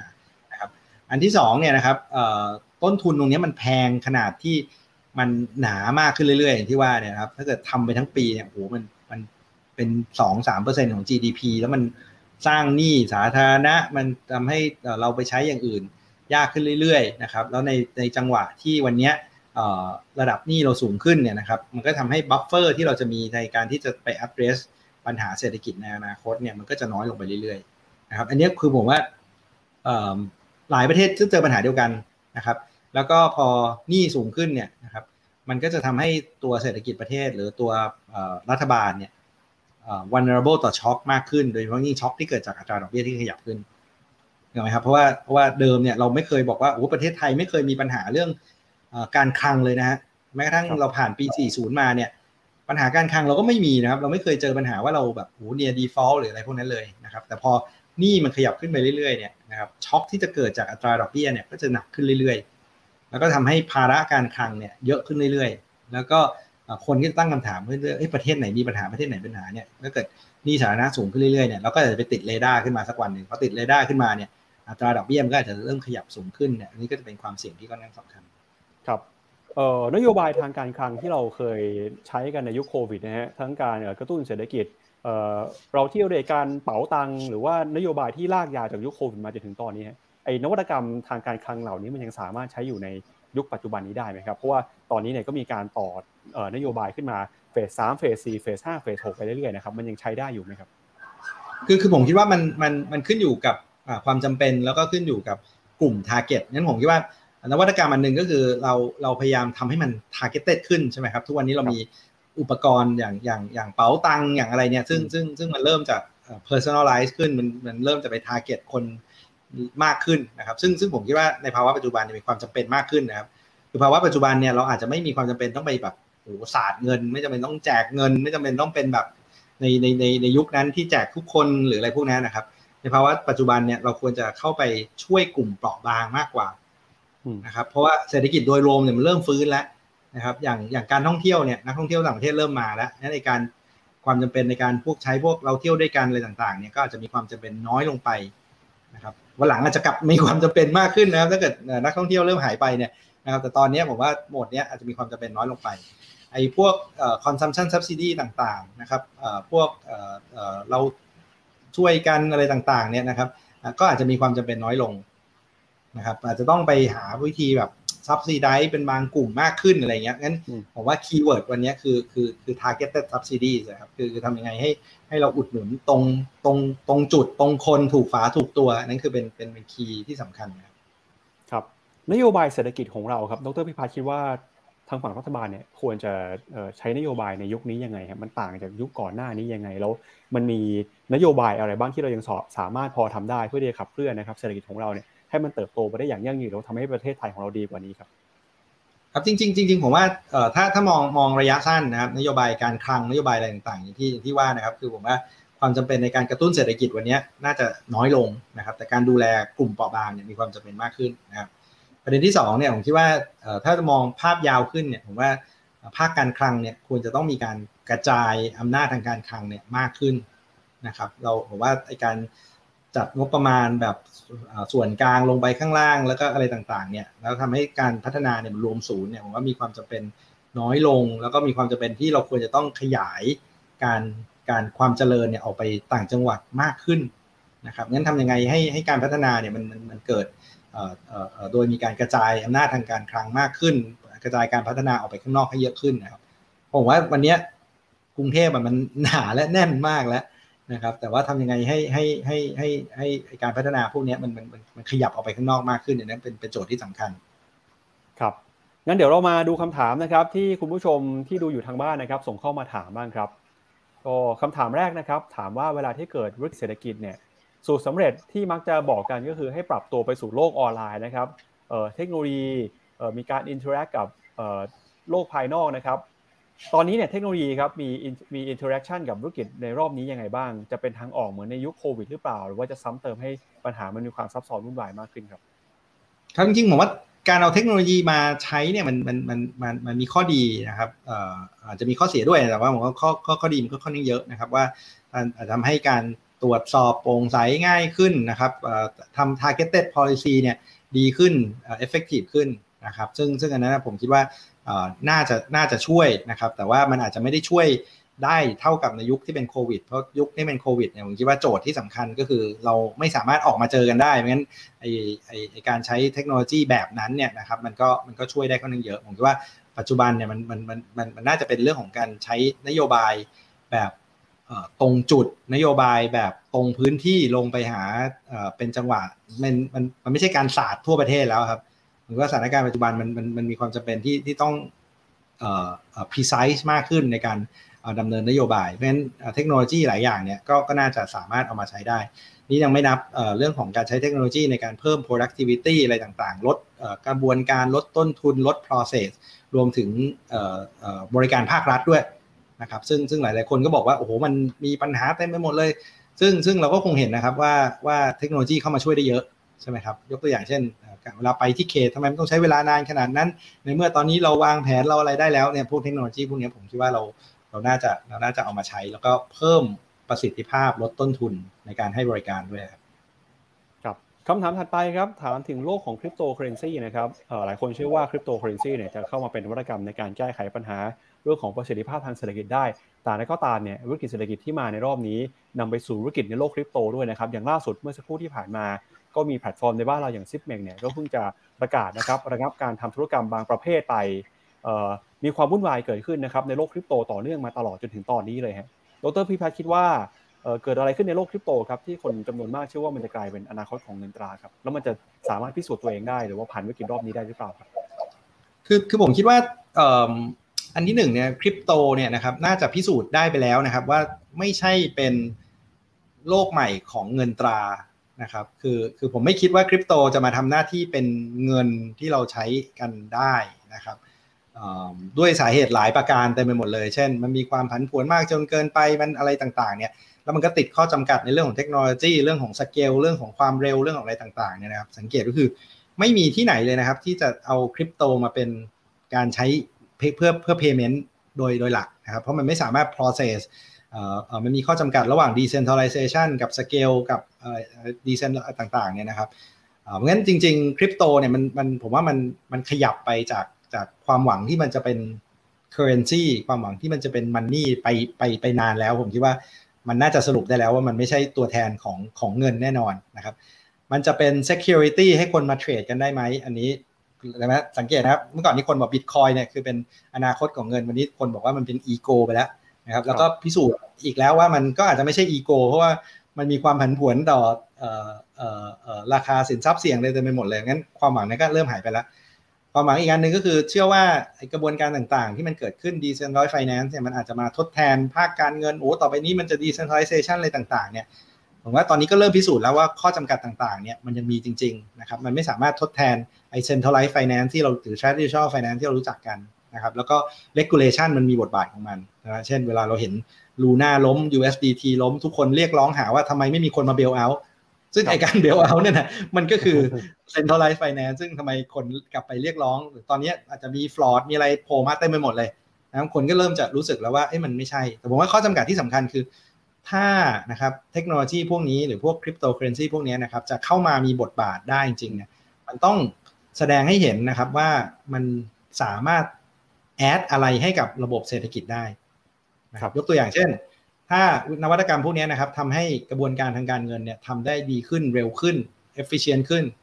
ใช่ไหมฮะหรือไปทำนำไปสู่ business model ใหม่ ซึ่งพิสูจแล้วว่าสามารถทำให้หน้าที่ของภาคการเงินในการรวบรวมจัดสรรทรัพยากรทางการเงินเนี่ยทำได้อย่างมีประสิทธิภาพมากขึ้นผมว่าอันนั้นอะคริปโตอาจจะอยู่ต่อได้นะครับแต่ถ้าคริปโตทุกวันนี้นะครับเป็นแบบทุกวันนี้ก็คือสุดท้ายแล้วเนี่ยมันคือการเก็งกำไร ใช่ไหมฮะหลายอย่างอย่างเช่น decentralized finance แพลตฟอร์มอะไรต่างๆเนี่ยทำขึ้นมาเพื่อที่จะปล่อยกู้ เพื่อเอาไปเก็งกำไรอีกทีหนึ่งแล้วมันไม่ได้เอาไป finance ไม่ได้ support อะไรเลย ไม่ได้ add อะไรให้กับระบบเศรษฐกิจเลยคนก็ตั้งคำถามว่าแล้วมามีมาทำไมก็เหมือนกับมามีฟองสบู่อีกก้อนหนึ่งให้ให้ขึ้นมาแล้วก็แตกหรือเปล่านะครับงั้นผมว่าตัวนี้เป็นความท้าทายที่คนเริ่มเห็นแล้วว่าเฮ้ยเทคโนโลยีมันน่าสนใจ แต่ว่า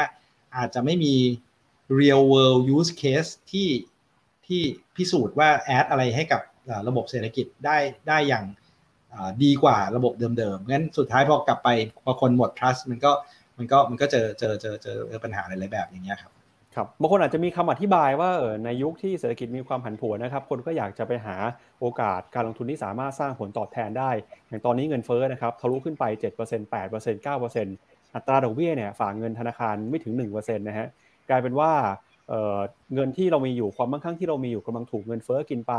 real wage อัตรารายได้ที่แท้จริงก็ขึ้นมาไม่ทันนะครับ ก็ในภาวะเศรษฐกิจแบบนี้ครับดรพิพัฒน์จะมีคำแนะนำให้เราเนี่ยสะสมหรือว่าเก็บความมั่งคั่งของเรายังไงฮะหรือเราจะเอาเงินไปเก็บไว้ตรงไหนเอาไปลงทุนอะไรในภาวะแบบนี้ได้บ้างครับ คือคือวันนี้ผมผมผมผมคิดว่าสองสองประเด็นใหญ่ๆนะผมว่าอันที่หนึ่งเนี่ย cash is king จริงนะครับคือคือวันนี้ใครใครยังมีเงินสดเนี่ยผมว่าโชคดี เพราะว่า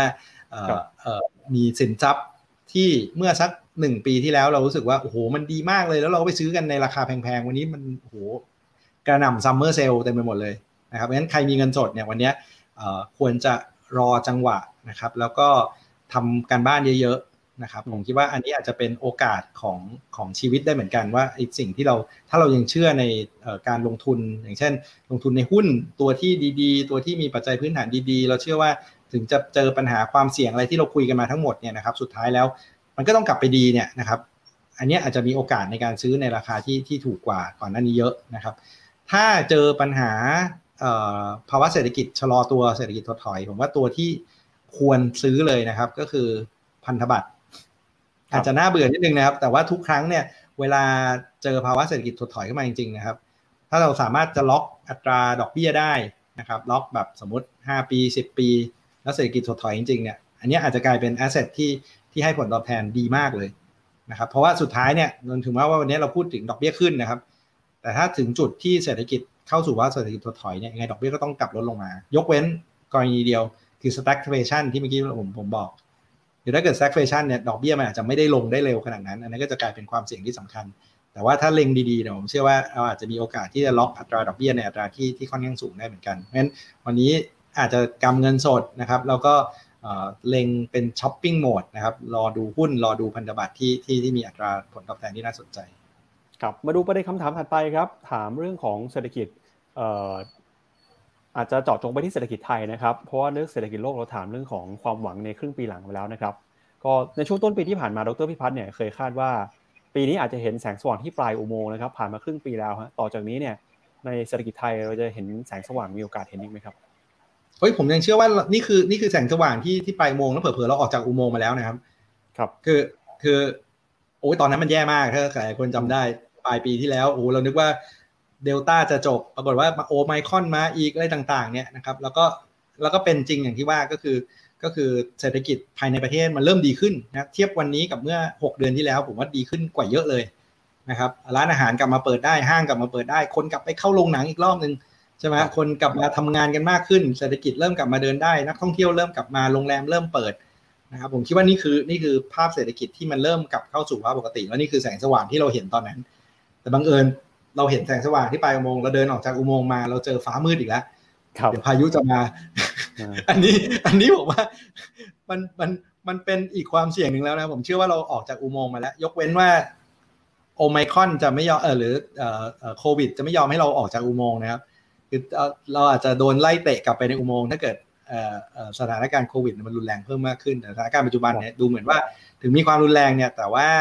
คนก็กังวลน้อยลง ความรุนแรงของโรคก็น้อยลง อัตราการเสียชีวิตก็น้อยลงนั้นก็ดีดีกว่าปีที่แล้วเยอะมากครับผมเชื่อว่าครับมาดูเรื่องของภาคอสังหาริมทรัพย์จีนบ้างครับ ใน sector นี้เนี่ยมีความสำคัญเพราะว่าอาจจะคิดเป็นสัดส่วนประมาณสัก 20%ของ GDP จีเลยนะครับถ้าภาคอสังหาจีนล้มเนี่ยก็มีโอกาสที่เศรษฐกิจจีนจะล้มด้วย ท่านที่ถามเข้ามาบอกว่าปัญหาธนาคารล้มกับฟองสบู่สังหาที่เกิดขึ้นในจีนจะมีชนวนโอกาสจะลุกลามไปสู่ธุรกิจเศรษฐกิจใหญ่หรือเปล่าครับ อันนี้ผมว่ามีมีมีความน่ากังวลนะครับ อาจจะไม่ได้คิดว่าเออมันมันจะเกิดขึ้นชัวร์แต่ว่าปัญหาของจีนเนี่ยผมคิดว่าอย่างที่ว่าเลยครับต้นเหตุสำคัญอันนึงเออหรือว่าต้นกับอันหนึ่งก็คือปัญหาหนี้ซึ่งมันสะสมมาเป็นเวลานาน ทั้งหนี้ รัฐบาลท้องถิ่นนี้ในภาคอสังหาริมทรัพย์อะไรต่างๆนะครับแล้ววันนี้มันเหมือนกับกำลังจะค่อยๆ แตกทีละจุดทีละจุดนะครับและอสังหาริมทรัพย์อย่างที่ว่านะครับมันเป็นส่วนสำคัญของสองเศรษฐกิจจีนนะครับแล้วก็ที่ผ่านมาเนี่ยจีนก็ใช้วิธีสร้างเมืองใหม่ใช่ไหมฮะทำเมกะซิตี้ทำอะไรต่างๆทำให้คนเนี่ยไปติดกับฟองสบู่ที่เกิดอยู่ในภาคอสังหาริมทรัพย์นั้นเวลาที่ อสังหาริมทรัพย์เนี่ยนะครับลดลงเนี่ยมันได้รับผลกระทบต่อชีวิตคนเยอะมาก เราเห็นใน global financial crisis ในอเมริกาเนี่ยนะครับเพราะว่า wealth หรือว่าความมั่งคั่งของคนมันอยู่ในอสังหาริมทรัพย์เยอะจริงๆนะครับนั้นเวลาเจอปัญหาเนี่ยนะครับ flow และ stock เนี่ยเจอปัญหาพร้อมกันพูดง่ายคือถ้าคนซื้อบ้านน้อยลง การลงทุนสร้างบ้านใหม่มีน้อยลงตัวเศรษฐกิจก็จะชะลอตัวลงนะครับแล้ววันนี้ก็จะเริ่มลามและไปหาภาคธนาคารอะไรต่างๆ ซึ่งซึ่งตอนนี้ดูเหมือนว่ายังยังคอนเทนได้อยู่ใช่ไหมเพราะยังเป็นธนาคารขนาดเล็กธนาคารอยู่ต่างจังหวัดอะไรต่างๆเนี่ยนะครับ แต่ว่าอันเนี้ยถ้าคนเริ่มหมด trust ที่มีต่อระบบเนี่ย อันนี้ก็ก็เป็นความกังวลที่ที่ที่ที่ค่อนข้างน่าห่วงเหมือนกัน แต่ว่าหวังว่าทางการจีนจะจะจะบริหารจัดการได้นะครับ มาดูประเด็นถัดไปครับ ถามถึงวิกฤตการเศรษฐกิจนะครับเขาบอกว่ารอบนี้เนี่ยถ้าเกิดไปคล้ายกับปี 80 ครับ ตอนนั้นเนี่ยมันก็นำมาสู่การจัดระเบียบเศรษฐกิจโลกใหม่นะครับเราจะมีโอกาสเห็นระเบียบเศรษฐกิจโลกใหม่คล้ายกับเสรีนิยมใหม่ที่ทะยานขึ้นมาหรือเปล่าครับ คือคือตอนนี้ผมว่ามันก็จริง ๆ เราก็เห็นระเบียบโลกใหม่นะครับ แต่มันเป็นระเบียบโลกใหม่ที่ที่อาจจะต่างกันไป แล้วก็มันอาจจะเป็นจุดเริ่มคือคือมันอาจจะเป็นโลกที่มันสวิงกันคนละฝั่งนะครับ สมัยตอน 70 80เนี่ยมันคือจุดเริ่มจบของคอมมิวนิสต์ ใช่ไหมฮะบังเอิญอยู่พอดีมันก็สวิงมาหาโลกเสรีนิยมนะครับ ในปัจจุบันเนี่ยเราจะเห็นกลายเป็นว่าจากเดิมเนี่ยที่ฝั่งสหรัฐฝั่งตะวันตก คือเสรีนิยมเนี่ย extreme สุดๆใช่ไหมครับเพราะว่าสมัยก่อนเนี่ยจีนก็ยังเล็กรัสเซียก็คลายอำนาจลงไปใช่ไหมแต่สถานการณ์ปัจจุบันเนี่ยดูเหมือนว่ามีขั้วอำนาจที่เริ่มจะมาชนฝั่งเสรีนิยม คือฝั่งตะวันตกฝั่งสหรัฐฝั่งยุโรปนะก็คือขั้วของจีนและรัสเซียกลับมาอีกรอบหนึ่ง งั้นโลกเนี่ยเอ่อเอ่อมันกลายเป็นว่าจากเดิมที่มีผู้ชนะฝั่งเดียวเอ่อโลกมีโลกาภิวัตน์มี globalization ที่ที่ถูกกำหนดโดย Washington Consensus ถูกไหมเพราะว่าตอนนั้นพอพอโลกฝั่งตะวันตกชนะเนี่ยก็ก็เซตรูเซตกฎอะไรต่างๆ ของของระเบียบโลก ในปัจจุบันเนี่ยมีคนต่อต้านเยอะขึ้นเรื่อยๆ เพราะขนาดเศรษฐกิจจีนใหญ่ขึ้นเรื่อยรัสเซียก็รู้ว่าตัวเองเนี่ยเป็น คนคุมพลังงานที่ใหญ่มาก และจุดอ่อนของโลกตะวันตกก็คือการพึ่งพาพลังงานเนี่ยนะครับงั้นตอนนี้มันเหมือนกับกลายเป็นว่าจาก globalization เนี่ยมันพีคไปแล้ว ตอนนี้โลกมันกำลังถูกแบ่งมาเป็นสองฝั่งนะครับงั้นความเสี่ยงหรือระเบียบโลกเนี่ยมันจะกลายเป็นขั้วอำนาจนะครับแล้ววันนี้ไม่ไม่แค่รัสเซียเจอกับยุโรปนะครับ วันนี้จีนก็จะชนกับสหรัฐด้วยนะครับในหลายมิตินะครับไต้หวันก็จะเป็นเรื่องหนึ่งนะครับเรื่องเทรดเรื่องอะไรต่างๆ ก็เป็นเรื่องหนึ่งงั้นอันนี้ผมว่า มันก็มีความขัดแย้งในเชิงภูมิรัฐศาสตร์ที่ที่ที่หนักขึ้นนะครับครับ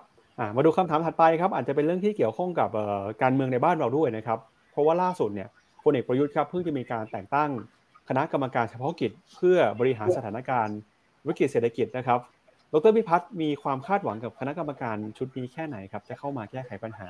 เศรษฐกิจที่เราเผชิญอยู่ได้หรือเปล่านะครับ คือคือถ้าถ้าไปดูคณะกรรมการนะผมว่าก็คือคอรมอชุดนี้บวกประหลัดบวกผู้ว่าแบงค์ชาตินะครับผมก็สงสัยเหมือนกันทำไมไม่ใช่คอรมอแล้วก็เรียกผู้ว่ามาอีกคนหนึ่งก็ก็ก็ก็เป็นกรรมการชุดนั้นแหละผมว่าก็ก็ไม่แน่ใจเหมือนกันครับ แต่แต่เท่าที่ดูก็ก็โดยโดยโครงสร้างก็อาจจะไม่ได้ไม่ได้รู้สึกว่ามีอะไรใหม่เยอะครับถ้าไปดูในเรื่องของยุคข้าวย่างหมากแพงมากนะครับ ประเด็นถัดไปครับ ยุคข้าวย่างหมากแพงเนี่ยในช่วงครึ่งปีหลังครับ คนไทยควรจะเตรียมตัวรับมือกับเศรษฐกิจในช่วงครึ่งปีหลังนี้ยังไงครับโอ้ผมว่าสำคัญเลยครับบริหารจัดการเรื่องงบบัญชีของตัวเองให้ดีนะครับเพราะว่าปัญหาข้าวยากหมากแพงอย่างที่ว่าคือ รายได้โตช้ากว่ารายจ่ายนะครับงั้นเราต้องคุมสองฝั่งเลย ก็คือคุมรายจ่ายให้ให้ให้ให้ให้ให้ให้เหลือเฉพาะรายจ่ายที่ที่จำเป็นจริง ๆ คัดแป๊บทิ้งไปก่อนนะครับแล้วตรวจดูให้ดีๆว่ารายได้มันพอกับรายจ่ายไหมถ้ารายได้ไม่พอเราจะหาแผนในการเพิ่มรายได้อย่างไง นะครับถ้าเป็นธุรกิจเนี่ยผมว่าดูแลเรื่องของการควบคุมบริหารจัดการต้นทุน บริหารจัดการรายได้ บริหารจัดการกำไรให้ดีนะครับเพราะบางคนเนี่ยทำธุรกิจเหมือนเดิม แต่ในภาวะที่ต้นทุนสินค้าขยับขึ้นเร็วมากเนี่ยไม่ทันรู้ตัวนะครับอยู่ดีราคาเยอะขึ้นหรือกำไรลดลงอะไรเงี้ยนะครับคำถามสุดท้ายครับ ในสถานการณ์แบบนี้นะครับดรพิพัฒน์มีหนังสือเล่มไหนครับที่อยากจะแนะนำให้อ่านหรือเปล่าครับ โอ้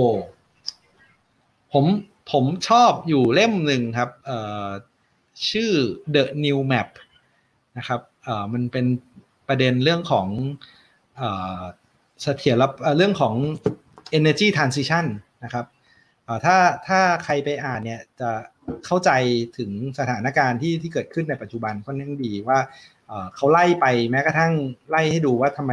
รัสเซียถึงต้องอัดกับยูเครนในปัจจุบันหนังสือเขียนสัก 2 ปีนะก่อนก่อนที่จะเกิดสงคราม แต่มันเห็นได้ชัด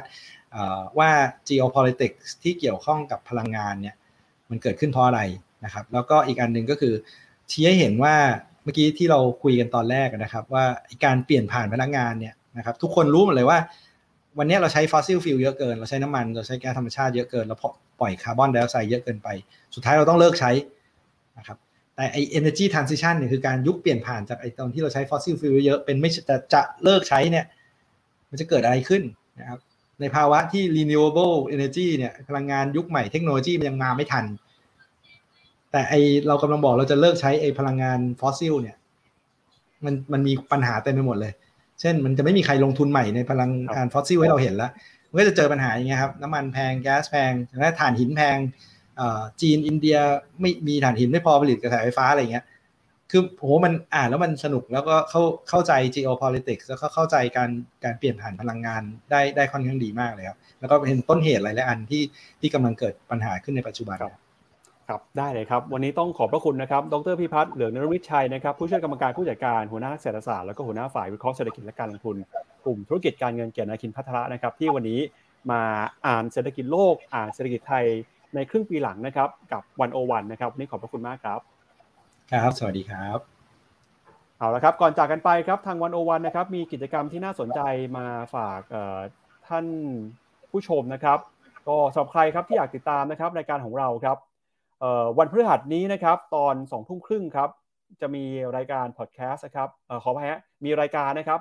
โพสต์สคริปต์ครับคุยข่าวนอกสคริปต์กับคุณวิสุทธ์คมวัชรพงศ์นะครับติดตามได้ ในช่องทางทุกช่องทางเลยนะครับ ทั้ง YouTube Facebook ของ d 1 0 1 w o r l d นะครับสองทุ่มครึ่งวันพฤหัสนี้ครับ และนี่ก็เป็นทั้งหมดนะครับของวันโอวันวันวันครับ วันนี้ผมปั๊บจุรติขันติพโลและทีมงานวันโอวันลาคุณผู้ชมไปก่อนนะครับ วันนี้สวัสดีครับ